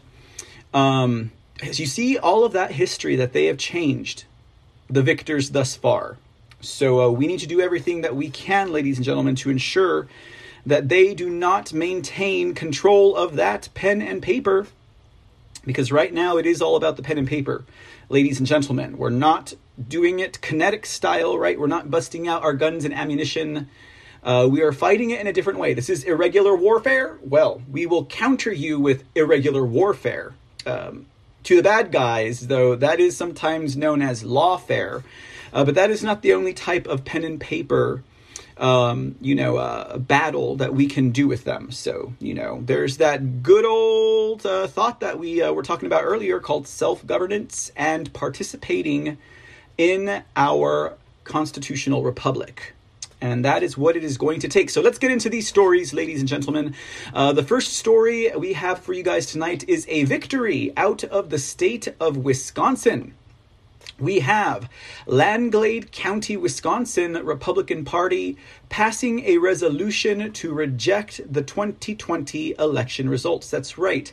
Quick on the heels of the state of Texas, quick on the heels of Maricopa County, Arizona GOP, uh, we have yet another um, um, Republican um, uh, officials for a county passing this resolution. How many more do you think we're going to see, ladies and gentlemen, before the caged bird sings? Hmm, good question. Let's see what the story has to say. Uh, so, this here is a copy of the resolution from the Langlade County Republican Party. Let's go ahead and take a gander. Uh, we'll review this first so we can uh, see what is going on. What are they thinking? What are they saying? And why are they doing it? From the Republican Party of Langlade County, Wisconsin, dated June 30th, 2022.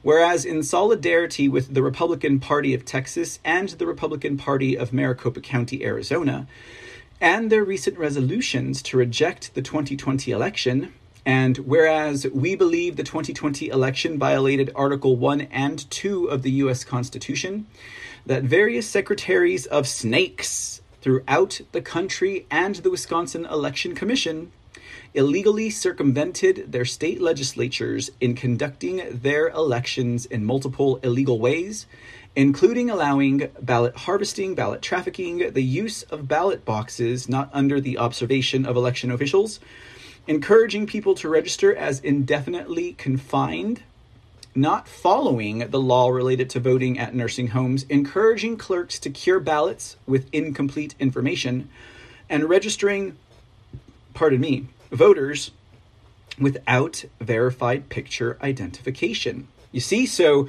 every state, every county will have various similarities across the board, right? Can anyone say Rico? But when you get down to each relative um, county or state, there are various um, uh, various uh, unique ways that they pushed the fraud and the theft of the 2020 election. You know, uh, Wisconsin is very lucky that they had a sheriff. Uh, I believe it was in was it in Racine County that um, actually did an investigation into the exploitation of the elders of Wisconsin, of those who are residing in nursing homes and rehabilitation centers, ladies and gentlemen. Very fortunate that that sheriff recognized his constitutional duty and he went and did an investigation into election fraud that just blew open this entire like microcosm of exploitation and fraud throughout the entire state not just in his county of Racine, but throughout the entire state of Wisconsin. Now, think about that, guys. And that was determined because it was the Wisconsin Election Commission that sent out the notice for the permission of this exploitation, otherwise known as ballot harvesting. If any of you all saw the, um, if any of you all saw the uh, presentation, uh, the hearing uh, that was hosted by um, former Supreme Court um, Justice of Wisconsin, Michael Gableman, who is currently special counsel under Rhino, Speaker of the House Robin Vos. Um, they played a video and it just tore me apart, y'all. It tore me apart to see how badly they abused these people and, you know, someone might think all they did was get a, a, a, ballot, all they did was just, you know, forge a vote. But when you see that some of these people literally do not have functions of their mental capacities, or in some instances, their physical capacities, how could you do that to someone? And furthermore, if one truly understands the value of what our vote represents. It is just that much more reprehensible. And I just just about could not sit and watch all of those interviews. Um, that again was during the Michael Gableman hearing um, into uh, Wisconsin election laws broken and state laws uh, highly recommend it. You might be able to find it on our Rumble page. I believe we uh, live streamed that one. It was fiery, ladies and gentlemen, but uh, it always is with Michael Gableman. So uh, I apologize. Let's get back to the Republican Party of Langlade County's resolutions. It says here next. And whereas the 2000 Mules documentary, using publicly collected evidence of geo tracking and municipal video surveillance, irrefutably proves election fraud occurred in Milwaukee County during the 2020 election in the form of ballot trafficking through drop boxes. And whereas we believe that substantial election fraud in key metropolitan areas significantly affected the results in five key states in favor of Joseph Robinette Biden Jr. By the time they're done with these re- resolutions, ladies and gentlemen, everyone will know Joseph Biden's middle name is Robinette. it goes it goes on to say, and whereas the Legislative Audit Bureau report, the Assembly Committee on Campaign and Elections Investigation and Hearings, the Wisconsin Institute of Law and Liberty, investigation and report, and Michael Gableman's investigation and second interim investigative report. Now, that's the one where they talk about the exploited um, um, uh, uh, P- uh, residents of the nursing homes. The second interim investigative report. So look it up. Great video. Great video. Um, it says, uh, which was presented to the Assembly Committee on March 1st, 2022, all found significant inconsistencies and discrepancies in the 2020 election. Now, therefore, Be it resolved.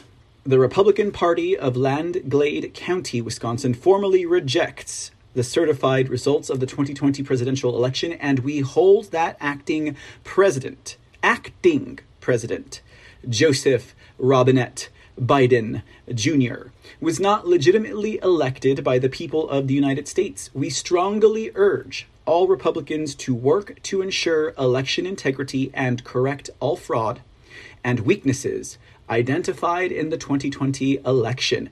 Now, if I were having a very cynical moment, ladies and gentlemen, I'd be like, what the heck was that? I'd be like, really? Like, encourage, strongly urge all Republicans to work to ensure election integrity? Well, where have they been, these Republicans? Where have these defenders of the Constitution and restorers of the Republic been? I hadn't seen very many, you know, uh, powerful Republicans, let alone any, I don't know, national Republican Party, um, say anything about the elections. Just a little bit of a, a little bit of a takeaway from that, ladies and gentlemen. So uh, things are definitely going in a particular direction. Uh, when we're talking about uh, the state of affairs in our uniparty um, that currently runs the country. Okay, let's finish this up, guys. It says, and be it further resolved, we ask and encourage the Wisconsin State Legislature to do everything in their power to dissolve and defund the Wisconsin Election Commission and put the responsibility of election integrity in the hands of the elected position of Secretary of State. And that Wisconsin legislature also do everything in their power to complete all ongoing investigations of the 2020 election, including Michael Gableman's investigation to ensure no cheating happens in future elections. And be it finally resolved, ladies and gentlemen, we encourage every other Republican county party in both the state of Wisconsin and all other states that experienced voter fraud and cheating to issue a similar resolution to reject the 2020 election results. This resolution, approved unanimously by the Executive Committee of the Republican Party of Langlade County on June 30th, 2020. So that is pretty powerful, ladies and gentlemen. And uh, as we go, as we continue through uh, with resolutions like this popping up, we're gonna we're gonna see basically a similar template, but there's gonna be details. There's gonna be spice. There's gonna be some seasoning in those resolutions to each relative county and each relative state. That's gonna add more and more and more to the exposure and the conversation of the fraud that took place in uh, respective states. Um, they just can't stop what's coming, ladies and gentlemen. They cannot stop what's coming because, after all, the American people are awake. And I would say, if anything, at least the ones that are willing to do something about the current state of affairs in our country. Let's take a look at this article from the Gateway Pundit. It says, uh, breaking Langlade County, Wisconsin joins Texas and Maricopa County, Arizona to unanimously reject the results of the 2020 election. So we went through the resolution. Now let's uh, see what uh, they wrote up about it at uh, the Gateway Pundit. It says, Langlade County, Wisconsin became the latest county to unanimously reject the results of the 2020 election based on fraud and illegal activities by election officials in several jurisdictions.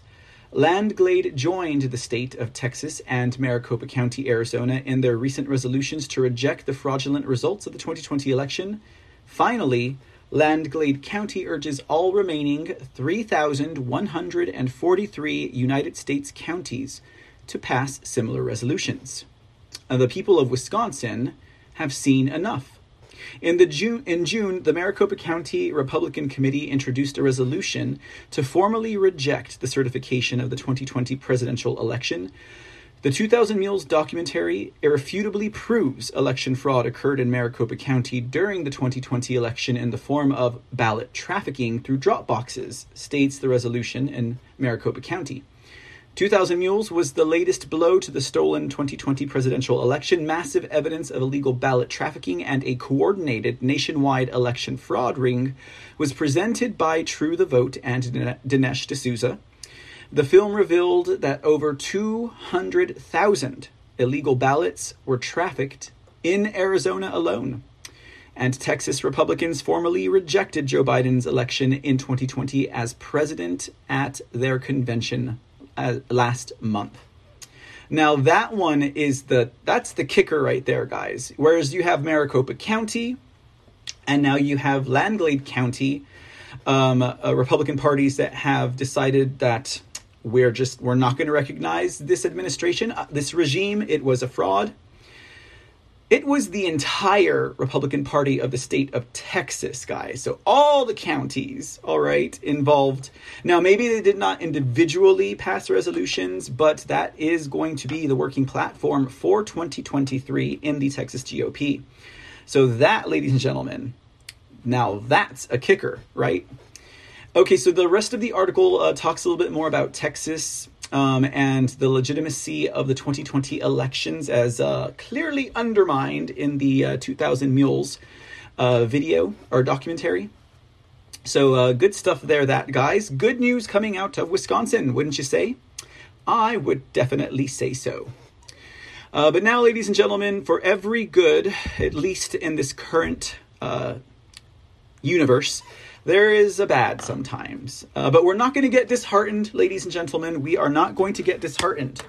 Whenever we face negative information, stuff that would make us say, we're losing, we're losing, not winning, uh, it has oft been said here at the C Report that one needs to find their Garland Favorito moment.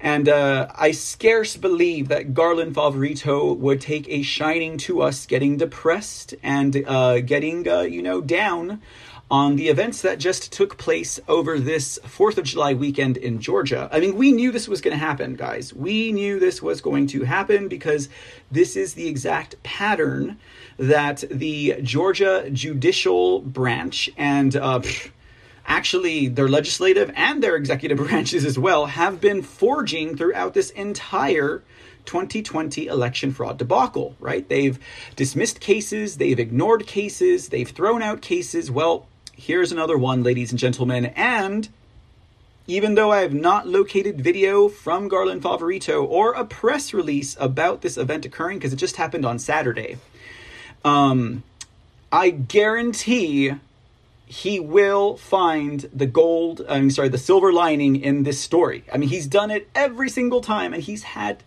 dozens of cases thrown out by the judicial branch, the judiciary, the judges, etc the DAs, whatever, in Georgia. I mean, umpteen times this man has faced opposition and he has never quit in more than a decade. So, with that said, ladies and gentlemen, let's not get disheartened, but let's find out what is going on this past weekend in Georgia. Now, apparently, um, the Court of Appeals in Georgia threw out a lawsuit that Voter GA had issued regarding their ability to inspect the physical ballots from the 2020 elections. Now, if one recalls the story, basically, Voter GA, as an, uh, a grassroots election integrity group, managed to get the courts to allow them to inspect the electronic ballot images. And this is going back to like mm, March or April of 2021, right? And uh, so they were able to uh, they were able to inspect the electronic ballots. Uh, in inspecting them, they found out that the resolution of these ballots was just terrible. So then, ladies and gentlemen, you know, throughout the course of the next few months, they're um, fighting to get a higher resolution on the images so they can really try and do a forensic type of study of these ballots. Well, needless to say, the courts decide that no, what we gave you is perfectly fine, and that should hold and suffice for your purposes. Oh, they held, guys. I'll tell you that about that in a minute. But then what happens after that is so Voter GA decides that they're going to sue to try and get a hold of the physical ballots. And actually, they might have made that move somewhere in between the low resolution and the high resolution debacle. But uh, it was on uh, Memorial Day weekend in 2021, if I'm not mistaken. I'm pretty sure it was. Um, the warehouse where they store those ballots or stored those ballots was broken into when it just so happens that the cameras weren't working. It just so happens that the guards who were at the door decided to go buy a pack of cigarettes or have lunch or something. And I was like, this is crazy. What kind of a con, what kind of a racket is Bradford Raffensperger running in Georgia and Kemp? But uh, as you guys might remember, Bradford Raffensperger comes out of what? Landmark Communications, right? And what are they again? They are a firm that runs Democrats as Republicans, okay? We just covered that a couple of episodes ago. And we covered it the first time back in like June or July of 2021. So we really shouldn't be surprised by their action, guys. Actions, guys. What we should be surprised in is that the state legislature and the law enforcement in Georgia has done nothing about it. And that's in the face of all of the election fraud that has come forward in Georgia. So, oh, real quick though, about those low resolution electronic ballot images. They might have been low resolution, but man, did they get a lot of good information out of that. Uh, there were um, several hundreds, if not thousands, of duplicate ballots of batches that had like the same marking on the so you know we're talking like this is batch number uh, 415 and um, this is uh, you know ballot number 223 or whatever. And then they would go over to batch number 254 and then they would get ballot number 123 and they would be exact duplicates. So they got a lot of good information. They also got information about chain of custody in that um, in that procedure really really bad guys and just that severe mismanagement alone if you want to be nice to what bradford raffensperger says who then lied about it to the j6 committee i might add um, it's severe mismanagement. Fine, severe mismanagement. You had Stacey Abrams speak of the devil and her little uh, happy faces or happy smiles. Um, temporary uh, work agency, all employed, like the government of Georgia exclusively hires Stacey Abrams employees to work in every office and every position in their state uh, house, ladies and gentlemen, the Capitol, okay? And you had these same people over at the election at the uh, State Farm Arena and wherever else they that they uh, employed them. And is it really a question of severe mismanagement? I mean, I would have to say, guys, obviously, there was some motive behind all of that, don't you think? All right, ladies and gentlemen, let's get to the story. I'm giving you guys a lot of backstory tonight. So uh, this is the um, this is the decision, the ruling from the Court of Appeals of Georgia. So we're going to look at a couple of paragraphs here because then they just go into like definitions and stuff. So uh, we don't need to look at all of that. But this is dated July first, two thousand twenty-two, and uh, in the Court of Appeals of Georgia. Uh, they had presiding judge McFadden, or McFadden, I apologize. And it says here uh, Garland Favorito, uh, Caroline Jeffords, and seven other Georgia residents petitioned for declaratory judgment and injunctive relief against five members of the Fulton County Board of Registration and Elections in their individual capacities, claiming that votes cast by the petitioners during the 2020 general election were diluted at, by the inclusion of allegedly unlawful ballots in Fulton County. Jeffords and one other uh, petitioner also claimed that Fulton County had violated the Georgia Open Records Act.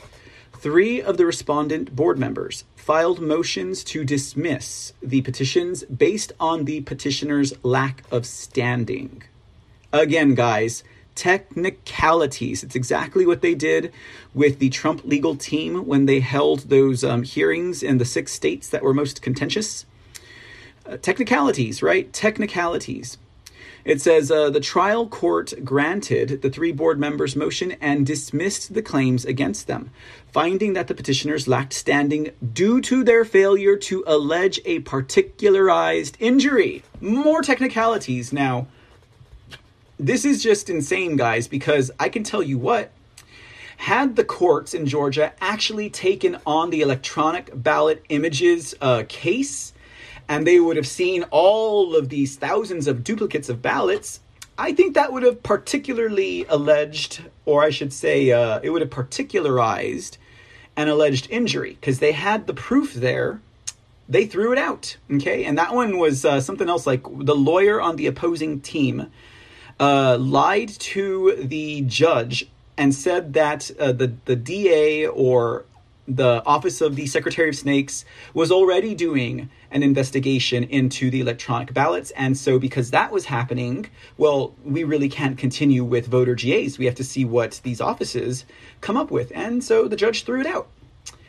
Isn't that crazy, guys? So, had they actually taken on the voter GA case for the electronic ballot uh, images, they would have had a particularized alleged injury and it would not have been thrown out for lack of standing. So, uh, one can clearly see that uh, these things occur for a specific reason, and it's to totally derail any election efforts.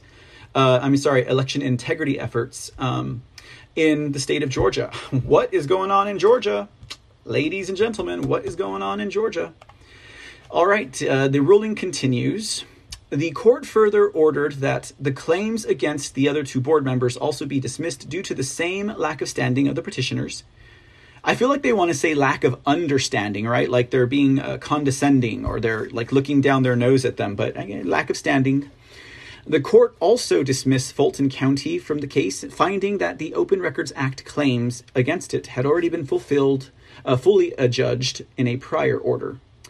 The petitioners appeal from the dismissal order, with Favorito and six others appealing in case number A22A0939, and Jeffords and another petitioner appealing in case number A22A1097. We consider the appeals together since they arise from the same order and both challenge the trial court's lack of standing rule ruling.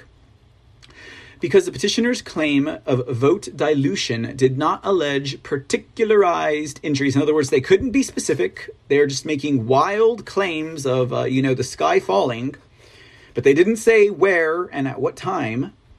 The trial court correctly dismissed their claims against. Whoops, what am I doing? Oh, there we go. Sorry, guys. Uh, their claims against the five board members due to lack of standing. And an additional argument regarding standing to bring the Open Records Act claims against Fulton County presents nothing for review since the trial court did not dismiss Fulton County from the case based on the petitioner's lack of standing. So we affirm the order of the trial court in both appeals. And then here it goes into the definition. So you got standing, well, like, let me, yeah, yeah. Uh, yeah, so we affirm the order of the trial court in both. Yeah, so basically they agree with the trial court, they're throwing out the appeal. So standing, standing is a jurisdictional issue that must be considered before reaching the merits of a case and is a doctrine rooted in the traditional understanding, I told you, lack of understanding, of a case or controversy. Uh, you know, uh, technicalities, right? Uh, legal jargon mumbo jumbo of the court that they probably utilize to no ends to get their way. So, anyways, there you go, guys. There is uh, just all the uh, legal definitions here. And uh, that is the ruling from the Georgia Court of Appeals in regards to physical ballot inspection by voter GA. What a terrible mess. Hopefully, this will all come back and bite them in the butt, ladies and gentlemen. But we'll leave that to the universe and karma, right? We'll leave that to the universe and karma.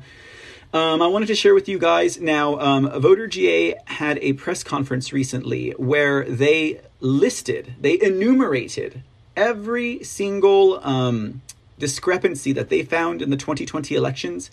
Uh, so uh, I believe this is the Gateway Pundit again. They um, they mirrored that and they uh, crystallized it onto their website so I just want to share that with you guys because a lack of standing, clearly, these uh, judges and these legislators and these uh, law enforcement officers and lawyers have never once read or heard a voter GA press release because they've been covering this ad nauseum for so long.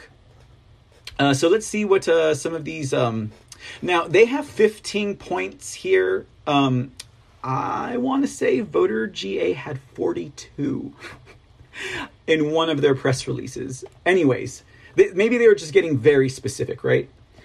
So it says here uh, Voter GA previously released a list of 15 facts that support their request for an audit. Okay, because that's their ultimate goal is to get an audit of the um, physical ballots, and uh, it appears that may not happen It says, uh, one, the U.S. District Court found on October 11th, 2020, the Dominion voting system that was used in the November 2020 election is unverifiable to the voter and in violation of two Georgia statutes. They're talking about the, um, they're talking about the, uh, after they vote, what do you call it? It, it makes a QR code. Uh, so, uh, according to two Georgia statutes, or at least one specifically, um, the voter needs to be able to read those results and they need to be able to understand them. And obviously, if you have it in QR code form, you don't know whether or not the machine actually gave you the vote. So that was that's a Georgia statute violation. Uh, two, there are six sworn affidavits of counterfeit mail-in ballots in Fulton County election, resulting uh, results scaling into the tens of thousands. So six sworn affidavits upon the penalty of perjury, right? Jail time or a fine. That there were tens of thousands of counterfeit mail-in ballots. Number three, State Farm Arena video shows at least four violations of Georgia election law. Number four, approximately 43,000 DeKalb County drop boxes uh, Dropbox ballots have no chain of custody forms to authenticate them. Number five, True Vote geotracking showed evidence of ballot harvesting teams driving repeatedly to drop boxes in Fulton and DeKalb County. Number six, all 350,000 plus original in person ballot images in Fulton County are missing, which is a violation of federal and state election retention laws. And you'll see that particular violation across the board in the United States of America. Like it happened everywhere. They're like, oh, we're supposed to retain this data for 22 to 24 or 25 months, depending on the state and uh, where uh, where they stand on that. Because uh, uh, federal is 22 months, right? But some states go as high as 25 months. Uh, they just ignored it, guys. The secretaries of state, in some instances, directed the county clerks and election managers to delete the data. Jena Griswold, featured on our brand new um, uh, Secretary of Snake's shirt design, um, is one of those secretaries of state. So is Katie Hobbs. She's on design number two. Uh, but you see, guys, why we need to bring attention to the Secretary of State and that office because it's been one of those offices that's so overlooked, so underappreciated, that has been so undermined by these um, Soros uh, Soros soldiers. Like some, um, some of them, if not most of them, actually came out of the George Soros funded Secretaries of State project from back in the mid 2000s, right? Now debunked, I'm, I'm sorry, now defunct, ladies and gentlemen, allegedly. But most of them, they go and hang out at the, um, at the uh, National Association of Secretaries of State. Like, that's where you will find them now um, as opposed to you know uh, running around underneath a um, I think it was a 504c um, um, um, organization, the Secretaries of State Project. Anyways, so yeah, Secretaries of Snakes themselves, guys, ordered and directed their county clerks to violate state and federal election laws. Pretty bad, guys, pretty bad. Uh, number eight says at least 17,720 certified in person recount votes have no ballot images in Fulton County. 17,000. What did Trump say? I need 11,000 votes, right? Why did he say that? Because Biden was up by 11,000. One, one thing I do like to note about that, guys, is if Biden was up by 11,000 and yet they needed 350,000 fake ballots to beat Trump, man, what a landslide it was. All right, uh, let's see here. Appreciate that for a moment, right?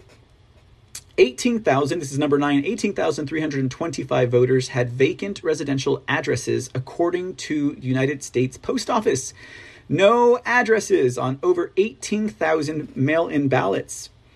Number 10 says 904 voters were registered at a P.O. box address, which is illegal.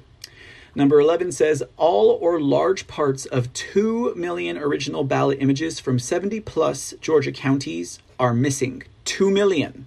Why would they destroy all of those ballots?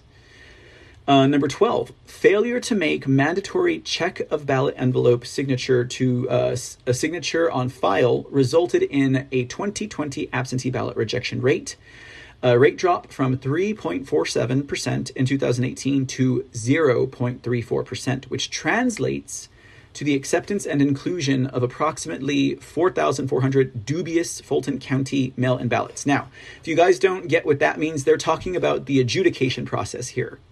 So, uh, for example, it was Boockvar in Pennsylvania uh, and also Jocelyn Benson in, in Michigan, who um, one of them uh, one of them created their own rules on um, on how to accept the signatures. I, I think I believe that was Boockvar, right? she was an acting Secretary of State. They had they've had like three or four under Wolf. I think they're on their fourth one now.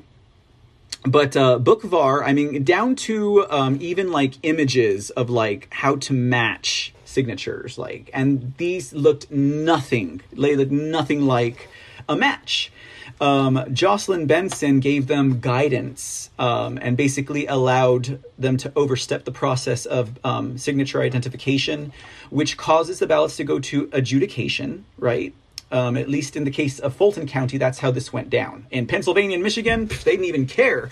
They were like, ah, just accept it. We don't got to adjudicate because they were probably all fake ballots anyways. Um, but in Fulton County, so that's what happens. The process of adjudication, which means they historically, or at least in 2018, had a 3.47% rejection rate. Um, and now it went down to 0.34%. Okay, so that is pretty crazy. Uh, big difference there, guys, from uh, one uh, big election to the next. 13 says the U.S. District Court found Secretary of State's office not credible on August 16th, 2019. Oh, that's interesting. I think I need to look into that. Uh, number 14, a report compiled by Matt Braynard and his team at Look Ahead America provided specific, verifiable evidence that likely illegal ballots exceeded the margin of victory in the presidential race. And number 15, statistical abnormalities identified in many Georgia counties by former Army intelligence captain Seth Keshel shows that it is implausible that the election results are correct. And uh, yep, the court disagreed. They tossed the case, but I'm sure that there is a silver lining there somewhere, guys. We just need to get to Garland Favorito, and he will tell us what it is because he understands all this. Like when he's had uh, cases thrown out before, he's like, "What the good thing is, though, that since the court threw this case out, we'll be able to prove X, Y, or Z, or we'll be able to bring." I mean, he'll find something good about it, or maybe this time he'll just say um, they are um, they are making their own headstones. because it took him over a year and a half to actually call out Bradford Raffensperger and Kemp as treasonous and uh, traitors to the country. It took him over a year and a half. That is how um, that's how tempered the man is. So, always have your Garland Favorito moment, ladies and gentlemen. Never, ever, ever surrender to the news that is ill about our fights and our battles in regards to restoring our republic. Because after all, as long as we keep at it, as long as we are relentless, we will get to our goal. Um, let's see here. Do I have another article? Yes. I have another article just to wrap up Georgia.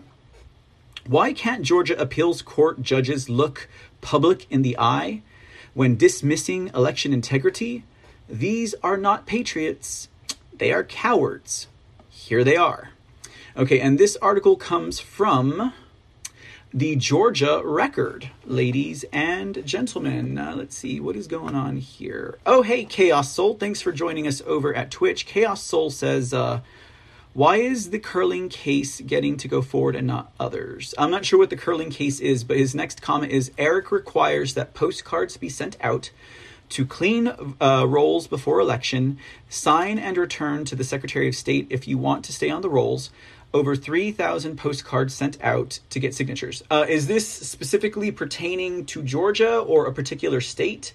Because we've covered ERIC, the um, Electronic Registration Information Center, which I like to refer to as the Election Rigging Information Center, uh, and uh, they they don't really hold the states accountable for dirty voter rolls, and they don't share any of their information unless there's a hefty price or um, they just don't do it they just don't do it. Uh, thank you for those comments, Chaos Soul. Welcome to the chat room. Thanks for hanging out with us on this soon to be complete 4th of July, um, Monday, here in 2022.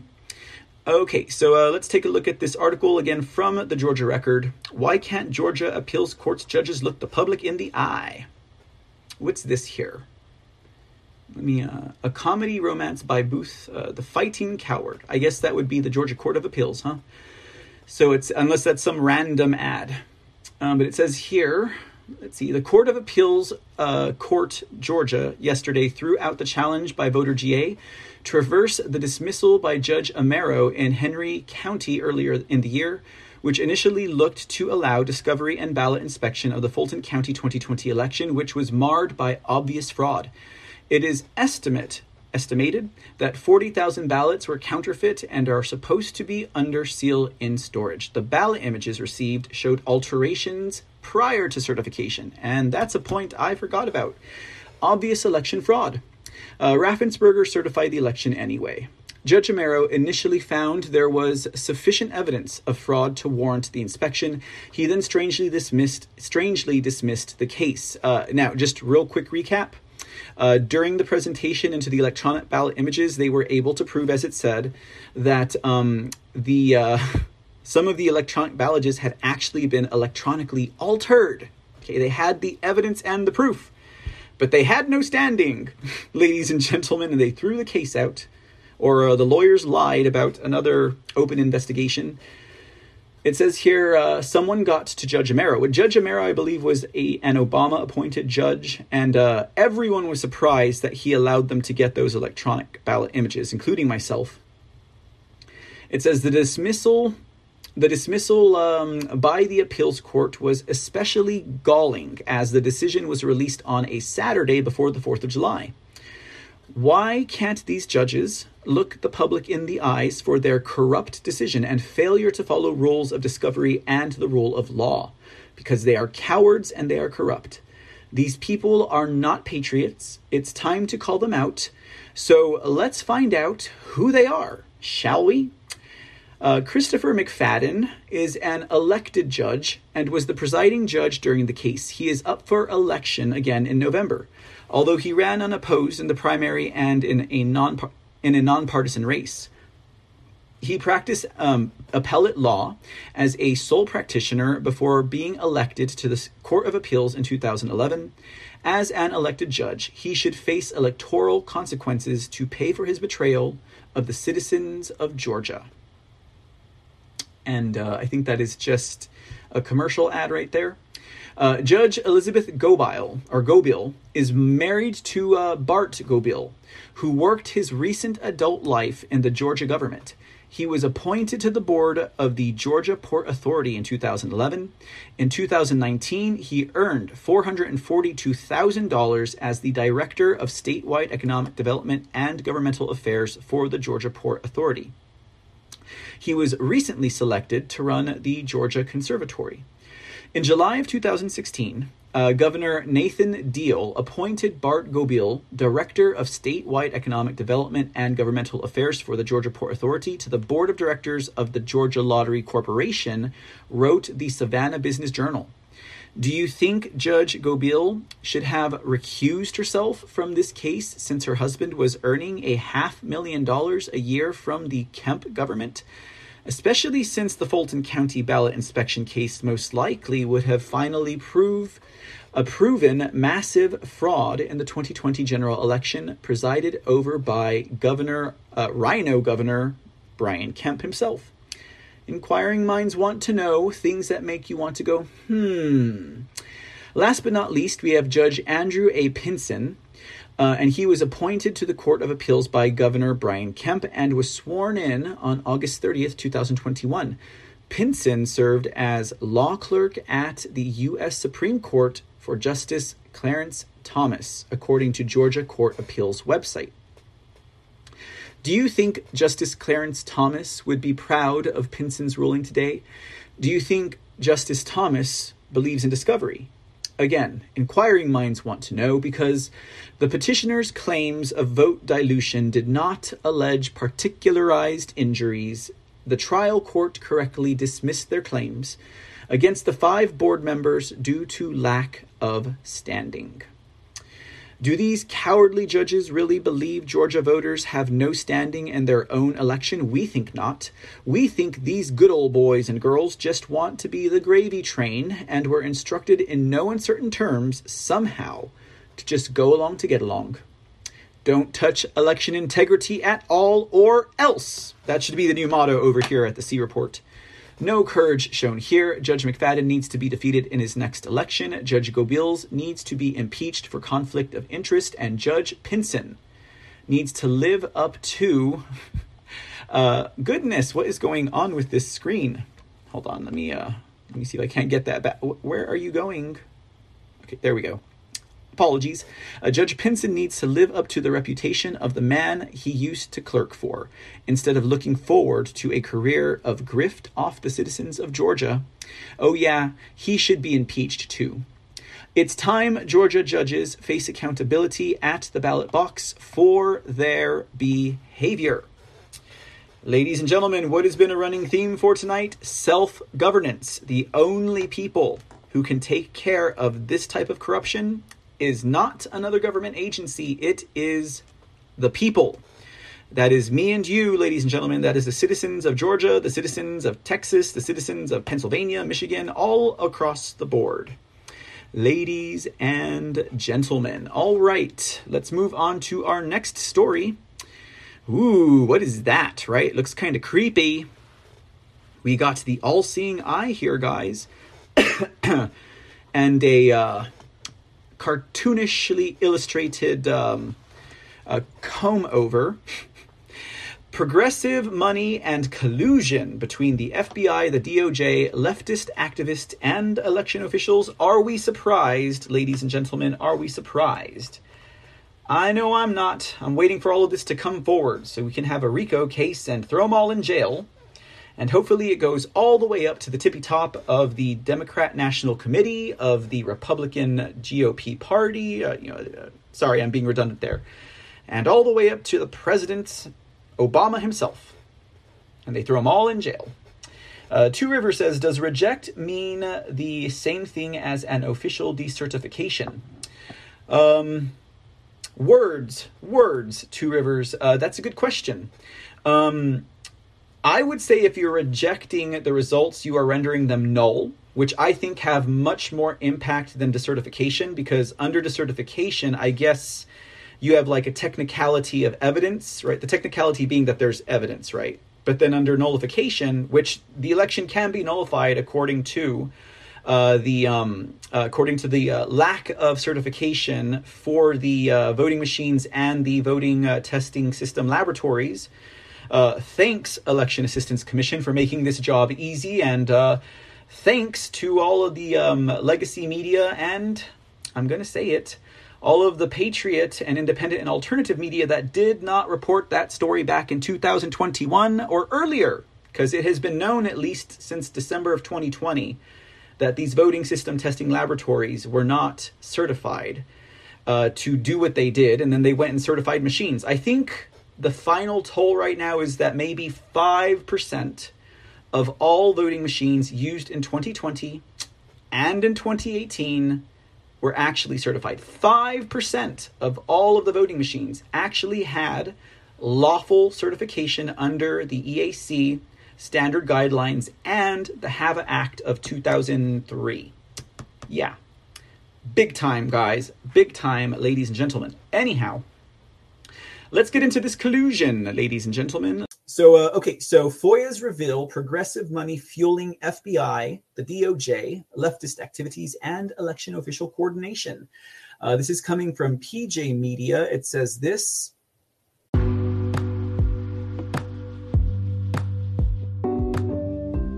The C Report and all the shows on this podcast channel are 100% listener supported. We don't have corporate sponsors. We don't have independent sponsors. Our sponsors are you, the listener. So if you like the work we do and like what we have to say and contribute to the world of news and information and entertainment, please show us your support. Make a monthly donation to help sustain future episodes at anchor.fm slash the C Report. Your support is greatly appreciated. From 99 cents per month to 4.99 per month to 9.99 per month.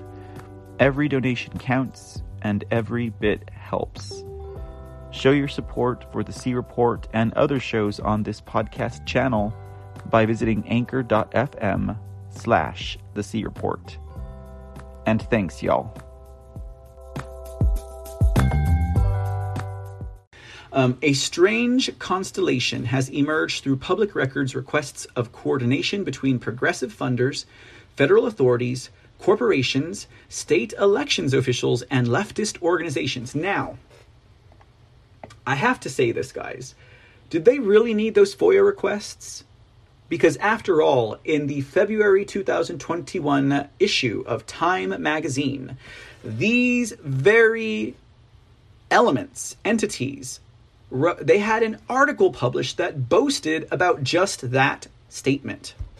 I mean, we're talking business corporations, tech corporations, uh, leftist organizations, state officials, uh, unions, federal authorities, all of them coming together to form this like behind the scenes net that would support the fraud and would prevent Donald Trump from being reelected as president.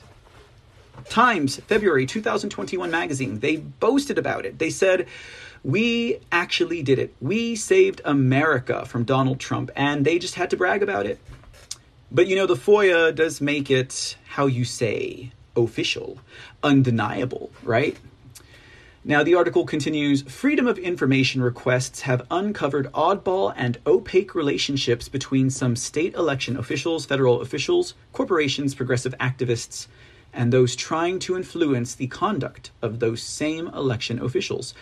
These relationships extend to junkets that include baseball games, travel, and even data exchanges between state officials and outside progressive groups. Oh, that kind of sounds like what happened in Otero County, actually. Yeah, Otero County in New Mexico during the 2020 election, where you had um, Secretary of State's Maggie Toulouse Oliver featured on design number one of our Secretary of State's t shirt um, design. Anyhow, Maggie Toulouse Oliver caught in email communications between uh, Kurt, uh, his last name was Curtis, um, who actually was involved with um, uh, Get Out the Vote, who was actually involved with the Center for Tech and Civic Life, which is the uh, Zuckerbucks funded um, election rigging organization. Uh, and he was also um, a Democrat. And then the other person that was involved uh, was an, another Democrat operative who was working for a firm that assists with election campaigns, right? And she was also working for uh, running for state office at the same time getting all of this information on voter um, uh, voter turnout and uh, who's winning what election and at what time of the day and all the percentages you guys need to go back and watch that otero county um, hearing on election fraud from the uh, New Mexico election um, New Mexico election um, superheroes. the names sound like it. it's it's uh losing I'm losing it in my mind right now. Too much data is coming out of me right now, guys. So uh, we have those clipped out over at our Rumble channel. If you guys want to get the fine points of that two hour hearing uh, from the uh, New Mexico New Mexico Election Integrity Force, I think is what it's called. Anyhow, very good stuff, very good stuff. All of this, it's related. Very interesting, isn't it? Very interesting. So it says here uh, the story begins with a series of Freedom of Information Act requests aimed at a number of states to see if any election officials are tempted to apply for now illegal money from the Mark Zuckerberg funded Center for Technology and Civic Life. Such grants and the wild expenditures of these uh, funds altered the course of the 2020 election. The FOIAs were submitted by dur, dur, dur, one of our heroes, the Public Interest Legal Foundation, PILF, ladies and gentlemen. Uh, we featured many of their, uh, much of their work here at the C Report, and uh, they are all about fighting uh, the legal battles for election integrity. It says here, uh, with which I am associated, the, the writer of this article. So let's name the writer. Do I have the name of the writer here? I don't. I want to get the name of the writer now since they work with PILF and we like PILF here at the C Report. Indeed, we do. Oh, it's J. Christian Adams. It's the founder of PILF himself. Okay, cool. Awesome. He's a hero, ladies and gentlemen. He is a hero. Anyone who stands for election integrity and is not silent about the fraud is a hero. Okay, so J. Christian Adams wrote this article. Very cool. Associated. How modest. How humble. He's the founder. He's like the uh, the main. He's the head honcho there. Okay, so uh, it says here uh, the FOIAs were submitted by uh, the Public Interest Legal Foundation, with which I am associated, and were aimed broadly at election officials across the United States. While no election official in a state that now prohibits private funding of elections has applied for new funding, something stranger and more dangerous has emerged from the public information requests. In one email, we find that uh, the Dem- Democracy Fund, a hyper funded progressive money source, is organizing state officials and third parties to discuss election administration.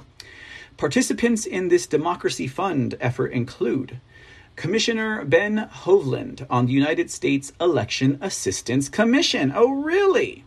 The EAC involved in this, those who did not certify their own testing system laboratories. Let's see here. It says uh, United States Election Assistance Commission employee Tina Barton, another one from the crew. Ebony West, a Democracy Fund employee tasked with voter centric election administration, which focuses on equipping local election officials with the data, tools, and connections needed to ensure voters' voices are heard. John Keller, a criminal prosecutor at the United States Department of Justice Public Integrity Section, who has simply no integrity for being involved in such things, right? Um, it says, who has gone after Republicans like Maricopa County Sheriff Joe Arpaio. Uh, Matt Masterson, a former staffer for John Boehner, there's a name I never thought I'd read again, and now Director of Information Integrity at Microsoft and leading their Democracy Forward team. Catherine Resner, a militant progressive working for the voter fraud, uh, den- vote fraud denier organization, States United Democracy Center. Uh, Craig Latimer, the Hillsborough, Florida supervisor of elections. Uh huh. Someone out of Florida, huh? Who told us that his office refuses to make any election crimes referrals to county prosecutors. I remember that story. Okay, that's crazy. So this guy's working with them as well. Crazy. Or worked with them, I should say. Uh, Cami Fute, or Foot, uh, sometime wilderness photographer and United States Election, Consist- Ass- Election Assistance Commission employee uh, Andrea Abate or Abate of the Zucker of the Zuck Bucks mothership, the Center for Technology and Civic Life. Lindsay uh, Capudelopo, the election crimes coordinator at the FBI. Jesus Louise. Well, they did say, you know, three letter agencies were involved, but that's just, you know, it just it hits the heart there when you see that information. Uh, Tasman Swanson, formerly of the GOTV Baltimore Votes and Peace Corps, volunteer in China, but now with the Soros funded Center for Civic Design, a progressive group dedicated to infiltrating election offices with graphic design help. Federal Department of Homeland Security official David Coonan, Liz Howard from another vote fraud denier outfit, the progressive Brennan Center. Uh, we've read about them before. Uh, let's see here. It looks like they have a bit of evidence. This must be from the FOIA. So it says no conservative or right of center groups are invited. And this is an email it shows here. Um, and indeed, it lists all the above Democracy Fund, uh, Charles Stewart, CISA, the uh, what's cybernetic infrastructure security administration or whatever it's called. Um, paul gronke uh, there's that masterson dude john keller dude um, very interesting. Um, oh m. Gilbertson. Now he was with the maricopa county government. Hmm rsc m. Gilbertson. I wonder if he was one of the um, maricopa county um, board of directors Interesting, interesting. Okay, so it says here uh, this progressive courting of election officials evidenced in this email is not a one off thing. Um, I'll have other products of our FOIA sweep that show a wide ranging progressive push to establish working relationships between law enforcement, progressive philanthropy, election officials, corporations, progressive activists, and ultimately the people who run our elections. Since Trump's 2016 victory, this fluid consortium has built uh, structures that match powerful funding with fringe ideological activists with government offices in an effort to create a narrative that nothing was ever wrong with American elections. These structures are also uh, these structures also reorient the administration of elections in ways that benefit progressives, such as wide use of automatic mail voting. Extraordinary efforts were made in the 2020 in 2020 to claim mail voting was problem-free despite the evidence and despite elections in New Jersey being overturned because of mail ballot fraud. Note the invitations were sent to criminal prosecutors at both the FBI and Department of Justice. If there was no voter fraud, as Brennan Center hacks claim, then why were the prosecutors invited to the party? The Democracy Fund is not the only group creating a synergy with the leftist government agencies and state and local election officials, and our FOIA sweep is capturing a trove of documents showing more angles of progressive influence over election administration. David Becker's Center for Election Innovation and Research has emerged as the sidekick to the Election Research and Information Center, a consortium of state election officials who use data exchanges with ERIC to um, clean voter rolls and register the unregistered votes. Again, that is the Electronic Registration Information Center, lovingly referred to as the Election Rigging Information Center here at the C Report. And yes, that was funded by Soros and um, a couple of other leftist and philanthropistic endeavors. Uh, who's that other big one? The name is just at the front of my forehead. I cannot remember it to speak it. Okay. So uh, it goes on to say David Becker has emerged from uh, emerged as the uh, party planner for the strange mix of federal prosecutors, progressive activists, election officials, and expats from the federal swamp who now work for corporate America. And uh, that is David Becker right there, ladies and gentlemen. Becker, the former California Bear drum major, including when the uh, Cal band played Dixie, also matches progressive dollars, state and local election officials, and federal authorities at the United States Election Assistance Commission, who have controlled the distribution of hundreds of millions of taxpayer dollars. These federal dollars move through the EAC, the Election Assistance Commission and end up in the states. Indeed, um, under the HAVA Act, that is their job, or one of their jobs, anyways. How they are used and which officials and vendors get them is a top priority for the Center for Election Innovation and Research. Becker, an unabashed progressive, is also skilled at organizing junkets of state election officials. Uh, one such confab occurred on in May of 2019 in Denver, according to documents obtained in the Public Interest Legal Foundation's FOIA. State election officials from Nevada, Arizona, Minnesota, Georgia, Wisconsin, Kentucky, Michigan, Rhode Island, Ohio, Virginia, and Pennsylvania met for the CEIR Voter Registration Data Working Group.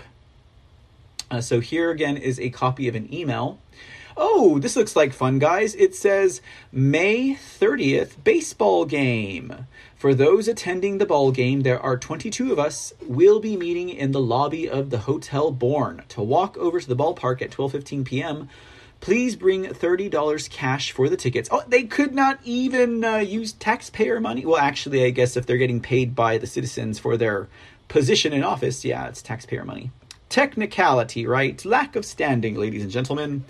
Uh, but it kind of sucks that C. Uh, uh, well, they I think they call them CARE, C E I R. Yeah, they're they're having this meeting arranged and they're making them spend out of their own pockets. It says if you cannot make it by 12:15 p.m., let me know. Text me at this number and I'll arrange to leave your ticket at will call. Your rooms will likely not be ready at that time, but you should be able to store your luggage. Oh, they also had a May 30th dinner. Ooh, how fun, right? Oh, must be good to be an election official in any of those states. Now it says here, um, they also watched the Colorado Rockies beat the Arizona Diamondbacks 11 to 10. Becker played concierge uh, for all the fun, according to the emails obtained through public records requests. from Becker, he writes, uh, oh, it's the May 30th baseball game that we just uh, referred to in that email. After the game, Becker had that covered. It says, I'm guessing there will be a group of us going out. If you are not coming to the game and want to join us, please text me and we'll make sure to include you. The next day, May 31st, Becker state election official Confab shifted to work. 7:30 breakfast 8 a.m. meeting begins please be on time because we plan to end no later than 4 p.m there will also be two breaks and as usual the food will be excellent the emails do not reveal what the previous as usual other dining experiences were nor do they reveal who paid for the lodging at the hotel born with rates that routinely top $450 per night Here's another uh, email uh, snippet. I'll expand that a little bit more, or maybe I won't. It says, uh, Substance of our discussion. For those of you, oh, actually, I guess I could just read it from the article. It says here, For those of you familiar with the meetings I've facilitated for Eric, this will be similar. The general topic is centered around the structure of states' voter registration databases and the voter data within. We will spend most of the time at this meeting, which I expect will be uh, the first of several, discussing the following voter registration databases, structure, interconnectivity with other databases, such as the DMV, compatibility with ERIC, batch versus real time, and security and privacy of data. You know, it's quite interesting that Eric actually does collect DMV information because um, well, it is widely believed that it is through that information. Because what Eric is supposed to do, I mean, they're supposed to send notices to the secretaries of state to clean their voter rolls. Do they? Not often and not regularly. And uh, they're also supposed to find potential voters. What do you do when you find potential voters? So they got a hold of the DMV, compare the lists, make fake accounts, and then they uh, they uh, blow up the um, um, election um, voter participation accounts uh, to match whatever fraud they're doing. And then uh, they take it back down. You know, they can do all of that. The Election Rigging Information Center can. That's my assessment, anyways. Chaos Soul does make a good point over at Twitch. Says uh, Louisiana SOS dropped Eric like a hot potato. Do you know why? Um, that uh, Farfig Nougat Fat SOS of uh, Swamp Creature dropped Eric. He dropped Eric because his America First opponent was wringing him through the mud for it. And so uh, to save face, he did drop Eric. I mean, it was it's a great victory, but it's kind of under false pretenses. And so there remain 30 states, ladies and gentlemen, that still utilize, well, actually, that still pay Eric to do what they do, right, which is help rig elections and uh, find Democrat voters, and then force people to pay them to get that information for public record. Now, if I'm not mistaken, according to most state and even federal law, election records are public, and yet Eric will charge you for it up the wazoo depending on what state you're in. So that's pretty bad, guys. Eric needs to go or as uh, who's it? Uh, either Tam Growl or um, uh, either Tam Growl. Is it is Tam Growl? It says Eric needs a spanking, right? well, it's either Tam Growl or Skeeter Burke, but one of the two lovely ladies have those sentiments about Eric, and I agree. Okay, guys. Uh, so let's continue on here. Actually, there's a little bit of oh no, they did uh, cover that in the article. It says again, no conservative election administration groups or conservatives were invited to the Colorado confab. Yeah, I don't understand what the difference is here, other than the fact that um, Republicans and conservatives aren't getting caught with their uh, fingers in the cookie jar, so to speak. Uh, but anyhow, it says here, um, look at look at Kemp, look at Raffensperger, right? Some of the participants at the Colorado confab were from states that opposed President Trump's Presidential Advisory Commission on Election Integrity, on which I served, and refused to provide that commission information about the same database details they happily shared with David Becker's progressive organization. All of this is just a first taste at understanding the behind the curtain relationships developing between progressive deep pockets, leftist activists, vote fraud deniers, federal officials with prosecutorial power, and state and local election officials. This effort started after the 2016 election and notably focused on many of the bluish swing states that Donald Trump won in 2016 but lost in 2020. Whether that was part of the plan or just a side benefit of the Denver Confab and uh, Democracy Fund plans remains to be seen. Huh. Interesting statement that. I mean, come on, PJ Media. I know you guys have been following these stories. I'm pretty sure that, I guess officially it remains to be seen, right? Okay, PJ Media, guys, pretty good. Hey, Railanon, what's going on? Thank you so much for donating 117 uh, gold pills over at Foxhole. I hope the information I am bringing to you guys tonight has been worth it. And uh, I don't know, guys, election integrity stories to me are always worth it. Let me pop over to Rumble real quick. Uh, we still got uh, Tessa Michelle hanging out over there and a few others. And uh, Sumter53. Glad to have you guys with us tonight. Thanks for being present. And uh, let me say real a quick hello to um, the Speak Uneasy and also Pilled by the Rabbit. Good evening, guys. How are you all doing tonight? Good to see you in the audience over there.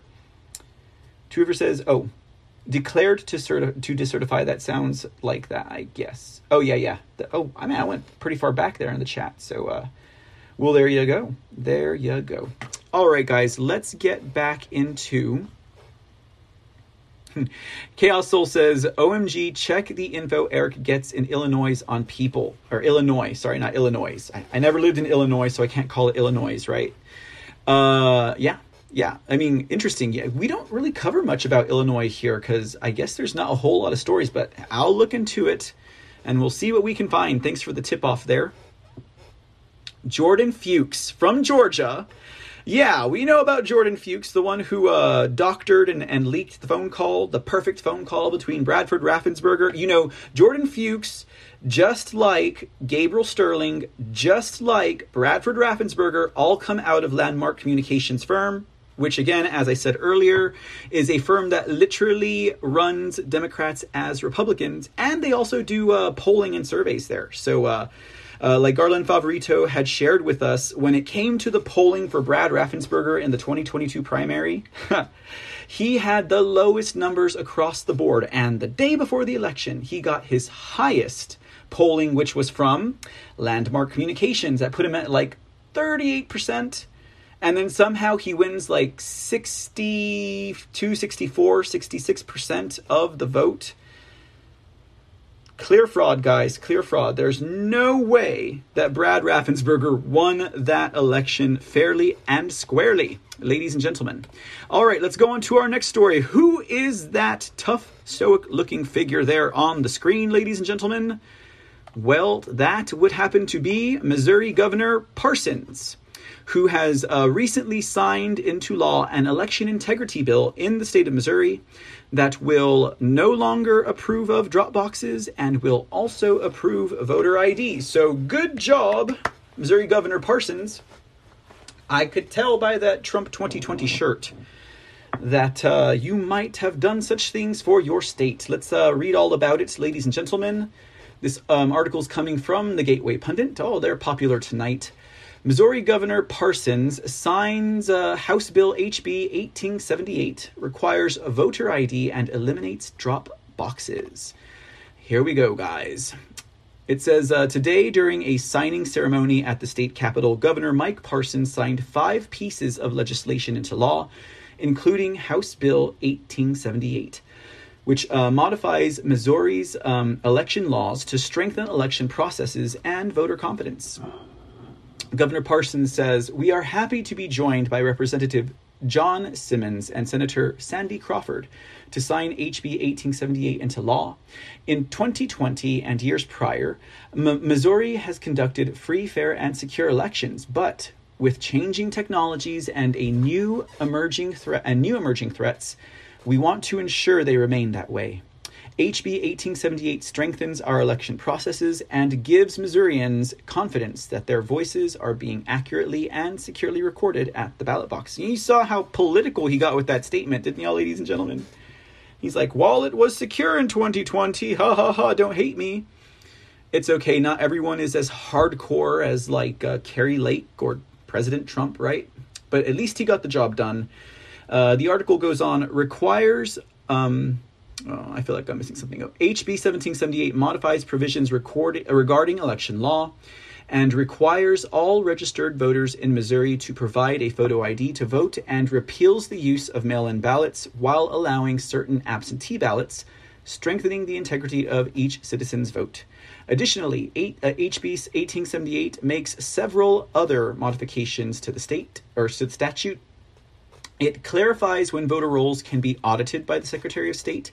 It allows no excuse absentee voting in person at the local election authority starting two weeks prior to the election.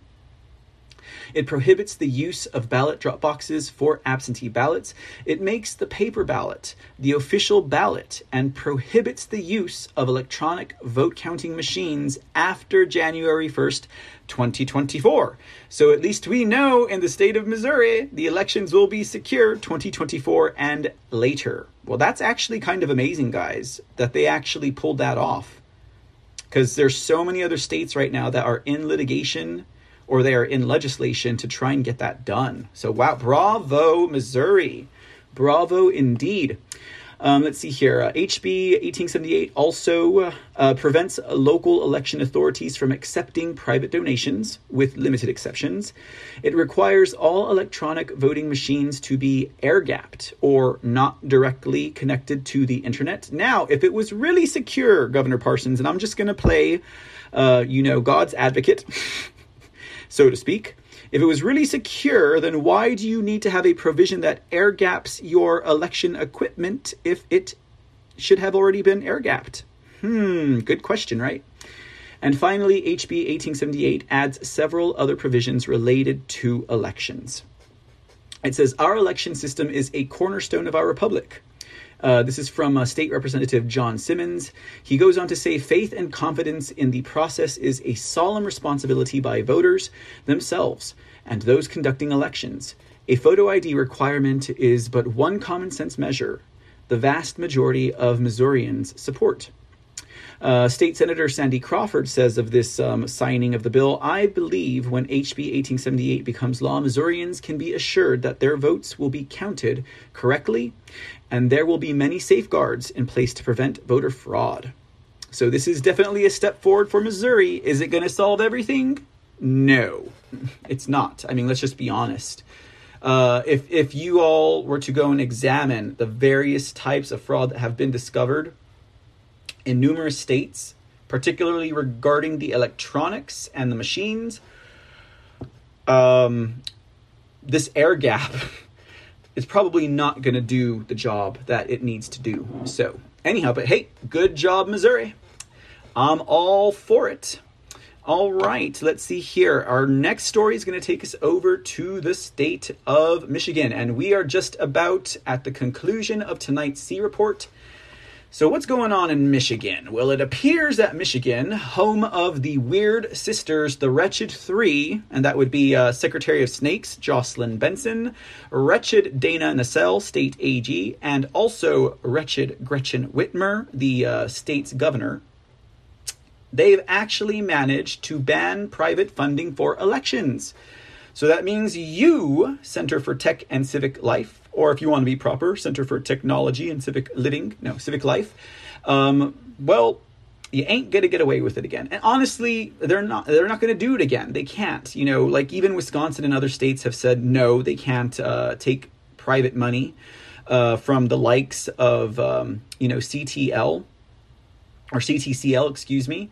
But um, Zuckerberg, he got a slap on the wrist, and um, there's still about $80 million that they're still going to be able to push into the elections in 2022 and 2024. $80 million. They received like what, 400 and 500 million dollars? But still, and but still, it's okay. Like it's okay for them to use the eighty million dollars. You know what I think that is going to be used for? Well, you see, they used the bulk of that money to get out the vote, to put out the drop boxes, all that stuff you know, to um, increase the wages for the managers who, um, you know, went along with the fraud and allowed it to become committed it themselves, right? So, uh, you know, uh, probably the $80 million is going to be used for staffing, right? Or it's probably going to be used uh, to uh, buy up these um, crooked election managers, etc. Um, still $80 million, guys. That's payroll for the next, what, two elections, most likely. I wouldn't doubt that's what they're going to use it for, anyways. So uh, let's get into this article about Michigan since they're making some strides there in that uh, terribly corrupt state, okay? Even the Michigan Senate okay, whom I had great hopes for um, based on some of their uh, uh, legislation points of view and discourse on things like COVID. Uh, but I guess that one was kind of easy, right? That was easy for conservatives or supposed Republicans or supposed lovers of America. But they released a report, the Senate did a report um, and they found no election fraud, uh, fraud, no pervasive election fraud. So saith the Senate Committee on like elections or whatever. So that was totally disappointing.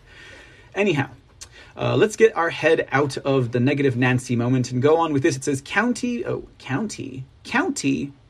Well, I'm missing part of the article. Uh, let's see. This is from the Epoch Times. Let me jump out of immersive real quick. Come on, you jump out of immersive. Okay, there. Who is that? Livingston County's ban on the acceptance of unregulated monies for funding elections is a move that lawyer Eric Kaardal says will enhance election integrity. Ah, so it was just one county. So county becomes first. Oh well, I apologize, guys. My banner is a little mis, uh, misleading. It wasn't the entire state of Michigan. It was a county, and they have become the first in Michigan to ban private funding of elections. Okay, well you know, we get it right as uh, many times as we can.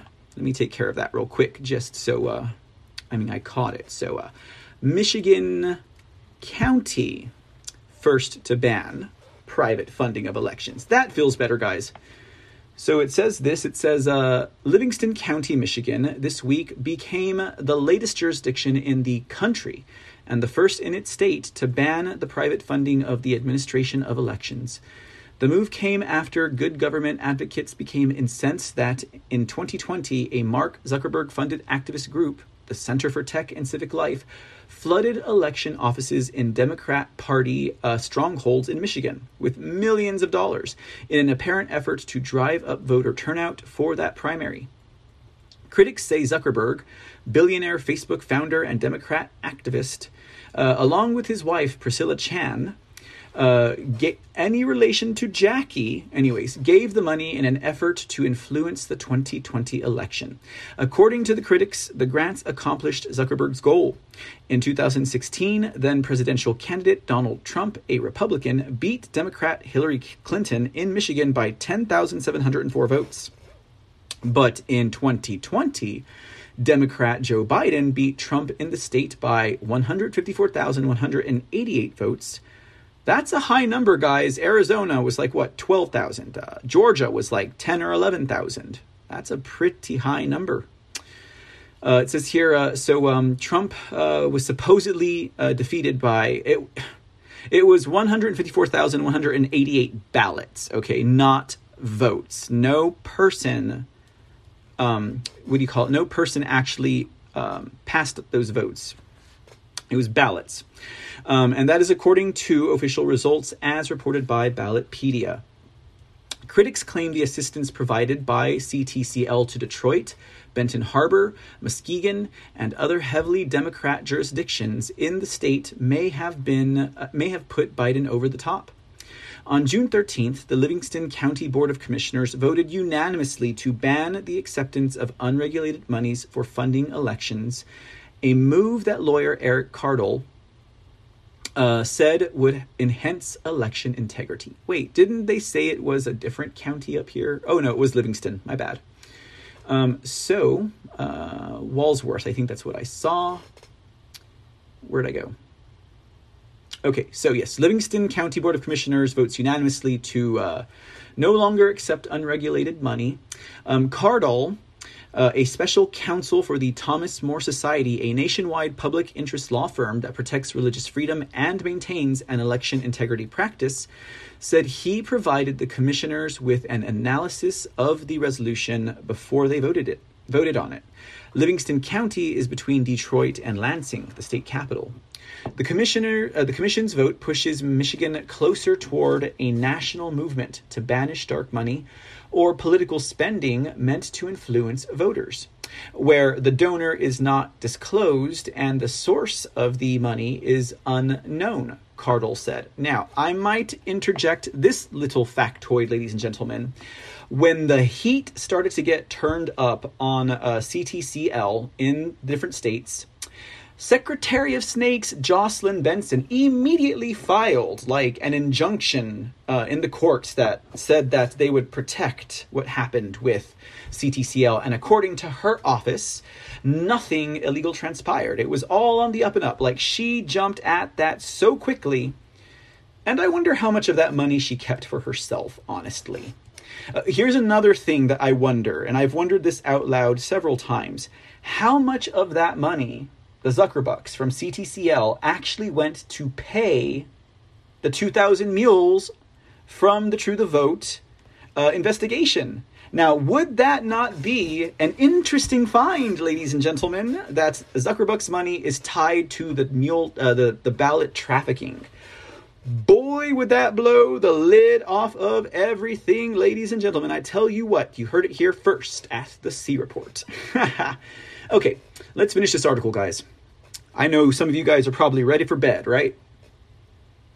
It says here that uh, Walworth County in nearby Wisconsin became the first local government in that state to ban the acceptance of private monies or grants for use in the administration of elections, as the Epoch Times re- reported. In the last 18 months, 20 states have enacted laws banning private money to administer public elections, Kaardal said in a statement in which he identified Texas, Florida, Ohio, and Arizona as among those now with such laws in effect. He said legislatures in another six states have passed such legislation, but governors vetoed it. Mm, we should find out which, right? This is a win for the voters of Livingston County and will hopefully lead the way for other local governments to optimize election integrity in their regions. Ladies and gentlemen, we take care of our backyards first, right? And also, self governance. We are the ones to do it at our local level, ladies and gentlemen. A lot of truth to what Kaardal said here. Uh, he goes on to say when there is an absence of any insistence on election integrity from the top, it is incumbent upon counties and municipalities to protect the right of voters entrusted to them. Because after all, we are the self governed. Because Michigan's executive branch has been unwilling to bar private money from the entering uh, from entering the elections, the burden has fallen upon the cities and counties to protect themselves from outside interference by illegal money sources. The people understand that the right to vote is a cornerstone of a free society. In fact, it is exactly symbolic of our freedom, ladies and gentlemen. And that the biased intervention of those who influence the outcome with their dirty dollars is not to be tolerated excellent article. That out of Michigan. We don't get much good news out of Michigan, ladies and gentlemen. Take a look at this one. Well, if it isn't wretched Dana Nessel, Michigan State Attorney General. What is wretched Dana Nessel up to? You know, one of the wretched three weird sisters of the executive branches of uh, Michigan state government. Well, um, just as it could have been predicted, ladies and gentlemen, actually just as she said. Uh, she was going to go after Matthew DePerno, right? Is that what this story is? Dana Cell to investigate evidence of voter fraud. Oh, wait, my bad. I jumped the gun there. Um, Michigan Republicans call on wretched Dana Nessel to investigate evidence of voter fraud. Okay, I should have just read my banner. Um, I was distracted by this swamp creature, ladies and gentlemen. Hey, 123SKG, thank you so much for gifting the can. Good to see ya. Good to see ya, Miss 123. Um, okay, so let's get into this uh, article with Dana Nessel why do I feel like we're skipping a story? Anyways, okay, it's okay. Let's let's keep on going. We only have like one, maybe two stories left, and we'll call it a night. Thanks for hanging out, ladies and gentlemen. It says here uh, 17 Michigan GOP lawmakers call on partisan hack A.G. Nassau. Uh, they spelt her name wrong to investigate evidence of fraud from 2000 Mules movie. Who's this from? 100% fed up. Okay, well, it happens, right, ladies and gentlemen? It happens. We're not all we're not perfect here. Okay, the article says, um, hold on, this uh, this leading paragraph is the exact same sentence we just read from the title. Okay, so it says uh, the 2000 Mules movie is based on geolocation data collected in six key swing states by Greg Phillips and True the Vote founder Catherine Engelbrecht, showing uh, ballot uh, Engelhart, Abraham Inken. Anyways, I'm just poking fun. Okay, so um, voter uh, founder Catherine Engelbrecht showing ballot traffickers traveling between at least 10 drop boxes with visits to multiple nonprofits, all of which, according to lead investigator Greg Phillips, lean far left. In Michigan, True the Vote focused only on Detroit after a stunning map showing early voting sparked their interest. So uh, this is from Truth Social. Um, a Truth by Greg Phillips. He says early voting in Detroit, way too dense. Uh, you're, you're, forgetting a zero, um, an O there, uh, Greg. Anyways, uh, way too blue. Um, he's like, way too dense, guys. No, just kidding. Anyways, uh, statistic statistical anomaly or just flat out cheating. This is the map that pushed me and True the Vote, Catherine um, Engelbrecht, to get the gears grinding. And you want to know what grinds my gears? Ah. The team of investigators was were were able. The team was able to identify at least 500 mules involved in the Michigan ballot trafficking scheme. Jim Hoft of the Gateway Pundit and Patty McMurray of 100% Fed Up interviewed Greg Phillips and True the Vote founder Catherine Engelbrecht in advance of the release of 2000 Mules movie. During the interview, we showed several clips of potential voter fraud on Detroit Dropbox footage obtained by Gateway Pundit and reviewed by uh, MC4EI. What is MC4EI? Oh, I think that's like uh, Michigan Citizens for Election Integrity, a grassroots integrity group.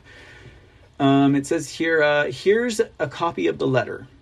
Um, ooh, ooh, ooh, ooh. Do we want to see the actual one? It says here, uh, Dear wretched Attorney General Dana Nessel. You know what? Maybe I spelled it wrong. Anyways, it says, We write to you today, urging you to investigate and bring charges if, credi- if credible evidence is found. The Secretary of State of Michigan, members of her office, and any organizations or individuals for crimes related to fraud committed in the 2020 election and crimes brought to the light in the documentary 2000 Mules. Oh, no, no, no, no, no, no. Uh, you know, Jocelyn Benson, just like Dana Nessel, are part of the Wretched Three, the Weird Sisters of Michigan. They're they're they're tight, ladies and gentlemen. Nessel and Benson. There's no way she's going to bring charges against them. You know, uh, in fact, uh, Nessel is probably going to end up helping Benson take out her main competition um, for Secretary of State um, reelection, and that is one of my favorites, Kristina Karamo in the state of Michigan. All right, uh, let's see here. Uh, here continues the letter. It says there are various instances of suspicious activity by the Secretary of Snakes and her office that they have yet to be investigated by your office, including the following violation of MCL 168.7593. The Secretary of State used $4.5 million of CARES funds to recklessly mail absentee ballot applications to all registered voters not on the permanent absentee voter list. Uh, also, violation of Administrative Procedures Act, the Secretary of State's directive issued to Michigan clerks in October 2020 to presume the accuracy of absentee ballot signatures was in contrast to state law as ruled by State Court of Claims Judge Christopher Murray. The reported lack of response, a response to Freedom of Information Act requests made by the Secretary of State by vote made to the Secretary of State by voters and groups like Michigan Grassroots Alliance related to the voter rolls Canton Township's voters, and City of Detroit ballots. With the recent release of the documentary 2000 Mules, there is additional evidence of individuals, referred to as mules, who repeatedly would visit ballot drop boxes and deposit multiple ballots, allegedly for payment, in states with controversial elections in 2020, such as Georgia and Pennsylvania. One such instance included a mule in Atlanta visiting ballot drop boxes 28 times. Michigan was named as a state that had such mules influence the 2020 presidential election. Additionally, we request you look into the role that nonprofit organizations run by individuals such as Mark Zuckerberg played in the 2020 election. The receipt of nonprofit grant money by local clerks and not the Secretary of State's office is uncharted territory, especially when the money is used for drop boxes. $7.6 million was distributed among 19 municipalities from Zuckerberg's Center for Technology and Civic Life in the form of 474 grants, the most given to a state in the nation. Are they talking about? Oh, they, they must be talking about the number of grants because Georgia received the most money because uh, Center for Tech and Civic Life donated to their 2020 election and their 2021 runoff. Um, as the top legal officer in the state of Michigan, you are tasked with the enforcement of our state's laws. You have a statutory obligation to investigate reported violations of the law, and we urge you to look into the new evidence brought forth in 2000 Mules and to review the security of our elections. We eagerly await your response and forthcoming investigation on this pressing issue and anticipate warranted prosecution given this pattern of controversial evidence. The letter is signed respectfully by 17 Republican lawmakers. Of the 17 lawmakers, only nine have been vocal about investigating a legitimate allegation of voter fraud in Michigan. The other eight lawmakers are facing challengers in the upcoming August primary. Here is a list of the signature page signed by the 17 lawmakers. Let's see who they were. Any names that we recognize? Steve Carra. He is good. He has been fighting for election integrity. He has been vocal. He has been endorsed, I believe, by President Trump. Uh, Bob Bezotte, I don't know him. Brad Paquette, I don't know him. Uh, Michelle Hoitenga, don't know her. Pat Outman, don't know him or her. It's Pat. Uh, Matt Hall, um, nope, doesn't ring a bell. Terrence uh, Mekoski, uh, Julie Alexander, Ken Borton, Steve Johnson, John Reilly, Matt Maddock. I, feel, I think we just read his name in a previous story. Uh, Gary Eisen, uh, Brian uh, Posthumus. Is that real? Brian Posthumus? Is he not alive? Brian is posthumous. Anyways, uh, Andrew Beeler, John Roth, and Greg uh, Markkanen. Hmm. So only Steve Carra was on that list. Anyways, okay, so there's like one or two others. Um, okay, so it says uh, Republican Michigan State Representative Stephen Carra, Bob Bezotte, uh, or Bezotte, Brad Paquette, Michelle Hoitenga, Terrence Mekoski, Julie Alexander, John Reilly, and Matt Maddock are the only lawmakers of the 17 who have taken voter fraud seriously until now, four months before the Michigan primary election. And that's the way it's going to be, guys, with the GOP and the rhinos and the Republicans that we trust and love. None of them are going to say anything, and this is perfect proof. This is perfect evidence. Four months before the primary, right? How many months or how many weeks before the um, before the elections in November are they finally going to start to sing? A little too late, right? Um, if I'm not mistaken, sometime in I guess it would be September 3rd of this year is when the um, statutory um, um, limitation for retaining election data will expire for the 2020 election, ladies and gentlemen. So we're coming up on that deadline quick. And as we get closer to that deadline, as we get closer to restoring our republic, we are going to see more rhino activity, and we may see some rhino activity that we don't like, guys. We might see some people turn out to be exactly the opposite of what they proclaimed to be, ladies and gentlemen. That is just the facts of the matter, guys. As we get closer to restoring our republic, we are going to they are going to unmask themselves. They are going to gladly come out because they have to because they're owned.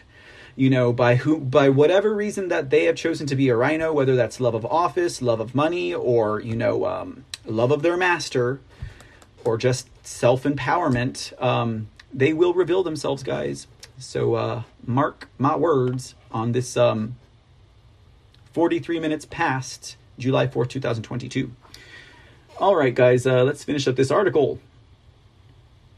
It says here, um, oh, wait, I didn't finish that paragraph. It says here, uh, until now, four months before the Michigan primary election, their calls to fellow lawmakers asking them to join them in taking action and to help force an investigation into the results of the 2020 election have fallen on deaf ears.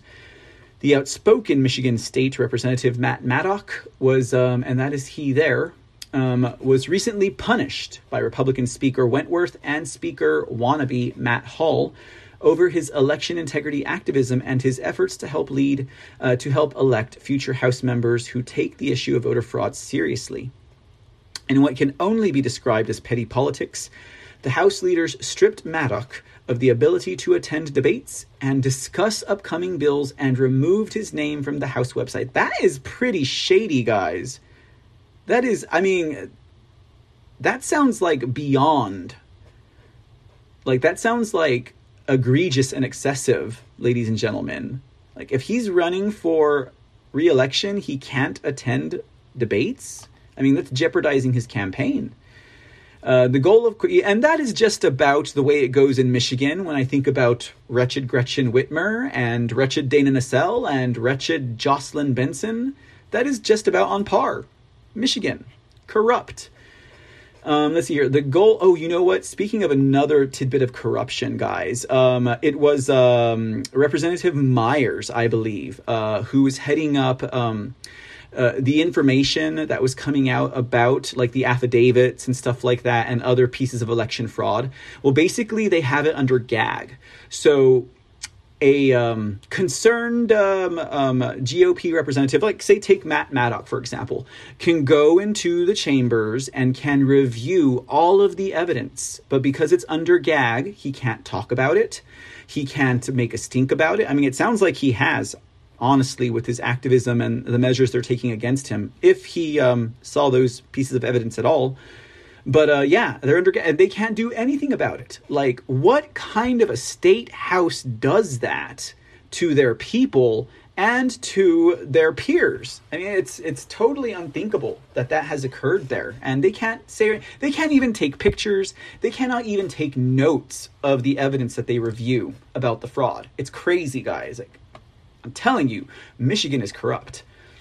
Um, it says here, uh, former House Oversight Committee chair and wannabe Speaker of the House Matt Hall is the number one top fraud on the list of lawmakers calling out Nessel to investigate the evidence from the 2000 Mules uh, movie. Wait, so wannabe Speaker Matt Hall is the one who's calling out Nessel. Okay, I don't understand how that works, but I'll roll with it. After listening to the testimony of multiple witnesses of voter fraud, Hall dismissed every one of them. Oh, wait. Number one top fraud on the list of lawmakers calling out. Maybe I just misread the syntax of that sentence. Uh, sentence. Anyways, okay. Or maybe it's just late, right, ladies and gentlemen? It says after listening to the testimony of multiple witnesses of voter fraud, Hall dismissed every one of them. The cowardly lawmaker let Michigan Senate Oversight Chair Ed McBroom, I told you, that's the dude, and it was his committee that said there was no fraud. Let's see if that's what this sentence says.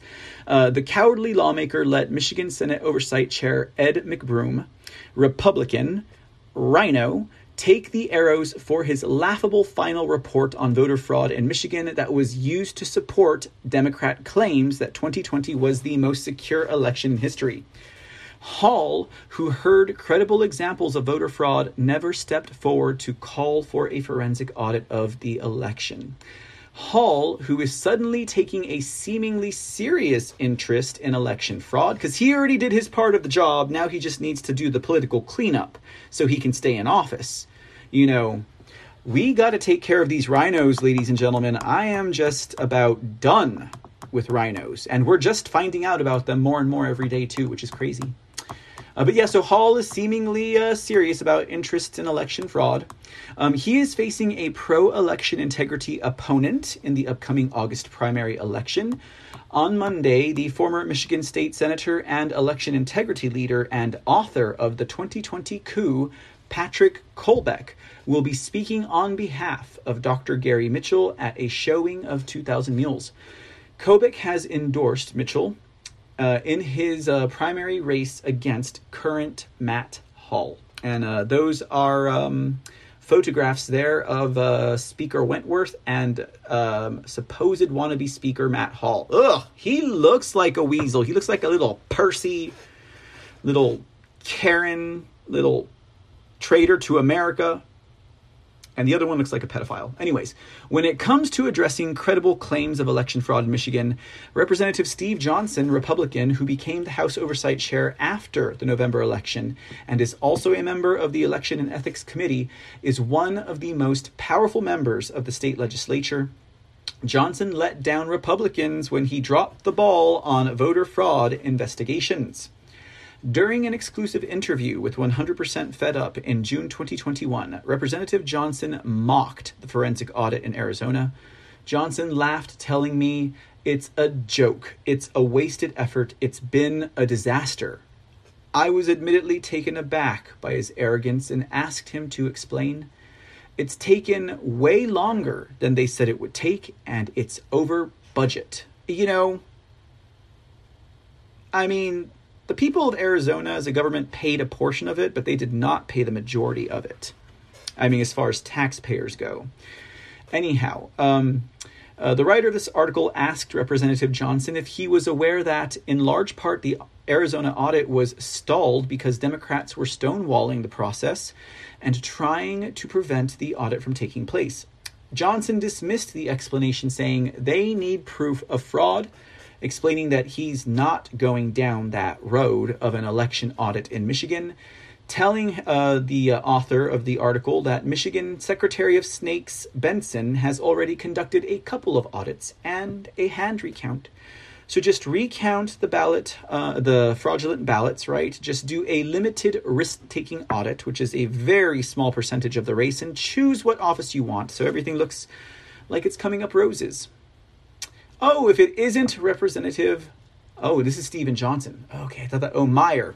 Meyer's a ginger. Okay, never mind. Okay, so uh, freshman uh, representative Ken Borton, who represents a solidly red district, attended a voter fraud event in Antrim County, Michigan.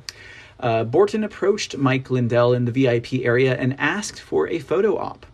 When I asked Ken to tell Mike what he was doing to address legitimate voter fraud claims, he quickly walked away.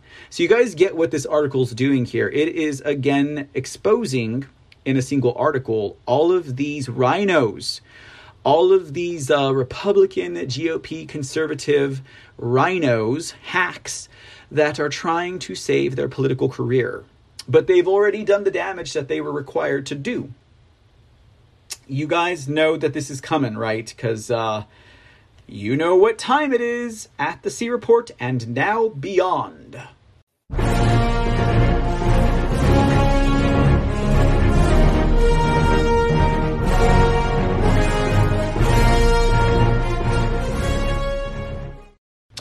That's right, ladies and gentlemen. It is rhino hunting season. It has been rhino hunting season since uh, 2016 make sure you get your shirts at Shop Mr. C store at uh, thecreport.com.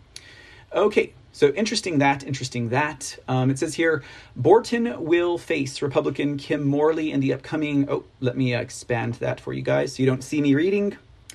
Um, Borton will face Republican Kim Morley in the upcoming August primary elections in four months. Morley, who is a strong challenger to Borton, has openly pledged to commit to investigate legitimate voter fraud claims and to support the Secretary of State, who is accountable for following our current election laws and not mass mailing ballots. Uh, Morley supports user uh, using ID and signature verification to address voter fraud concerns in Michigan. Hmm. Well, it sounds like um, Morley would work well with uh, Kristina Karamo. Curiously, after two years of inaction on voter fraud issues, Borton's name has appeared at the bottom of the letter to Nessel. Now that uh, the letter is out there, let's see how hard these lawmakers push to make Michigan's partisan attorney general act on their request, or just act with accordance of her job, right? Act in accordance with the duties of her job. Um, hey, Tennessee Tim, what is going on? Thank you for gifting the can, my friend, and Relinon. Thank you for the can as well. Do I look parched? It is a little hot up here tonight, but uh, overall, we're doing well. Okay, I think that brings us to our last story for tonight. What is it? Ah, it is the Matthew DePerno wretched A.G. Nessel story, ladies and gentlemen, and I don't have a banner for it. That's why I was confused.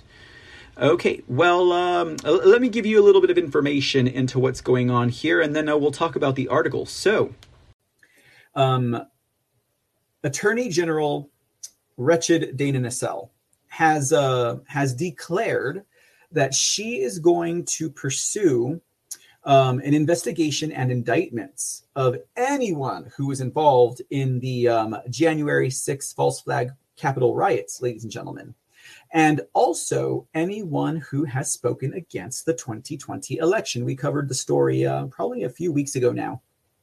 Well, ladies and gentlemen, um, it just so happens that um, Dana Nessel's opponent for Attorney General 2022 is none other than Matthew DePerno.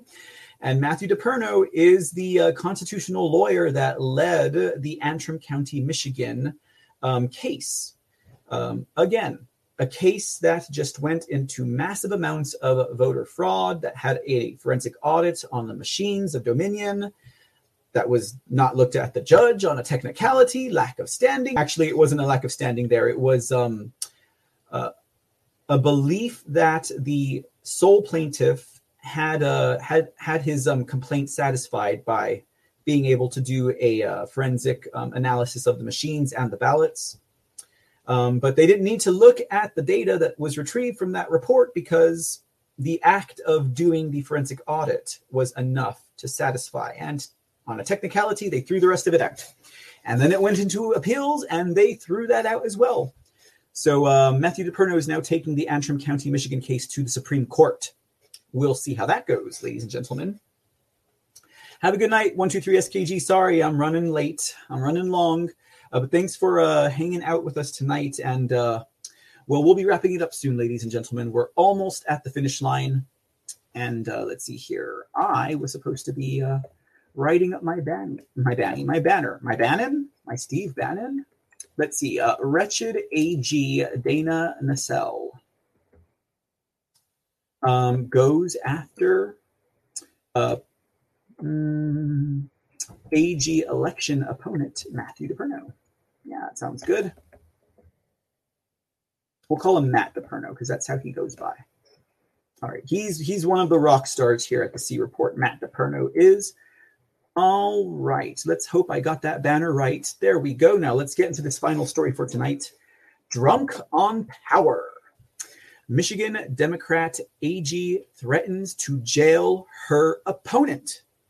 Now, like I said, I don't know if this is specifically referring to the um, claims of election fraud and overturning the 2020 election or what it is, but she's also doing this for her buddy, um, wretched, um, wretched Jocelyn Benson, whose opponent is Kristina Karamo. Now, if you take a powerhouse like constitutional lawyer um, Matt DePerno and America First Secretary of State uh, candidate, Kristina Karamo, there is no way that Nessel and Benson stand a chance. And so now they're going to try and jail their, their opponents.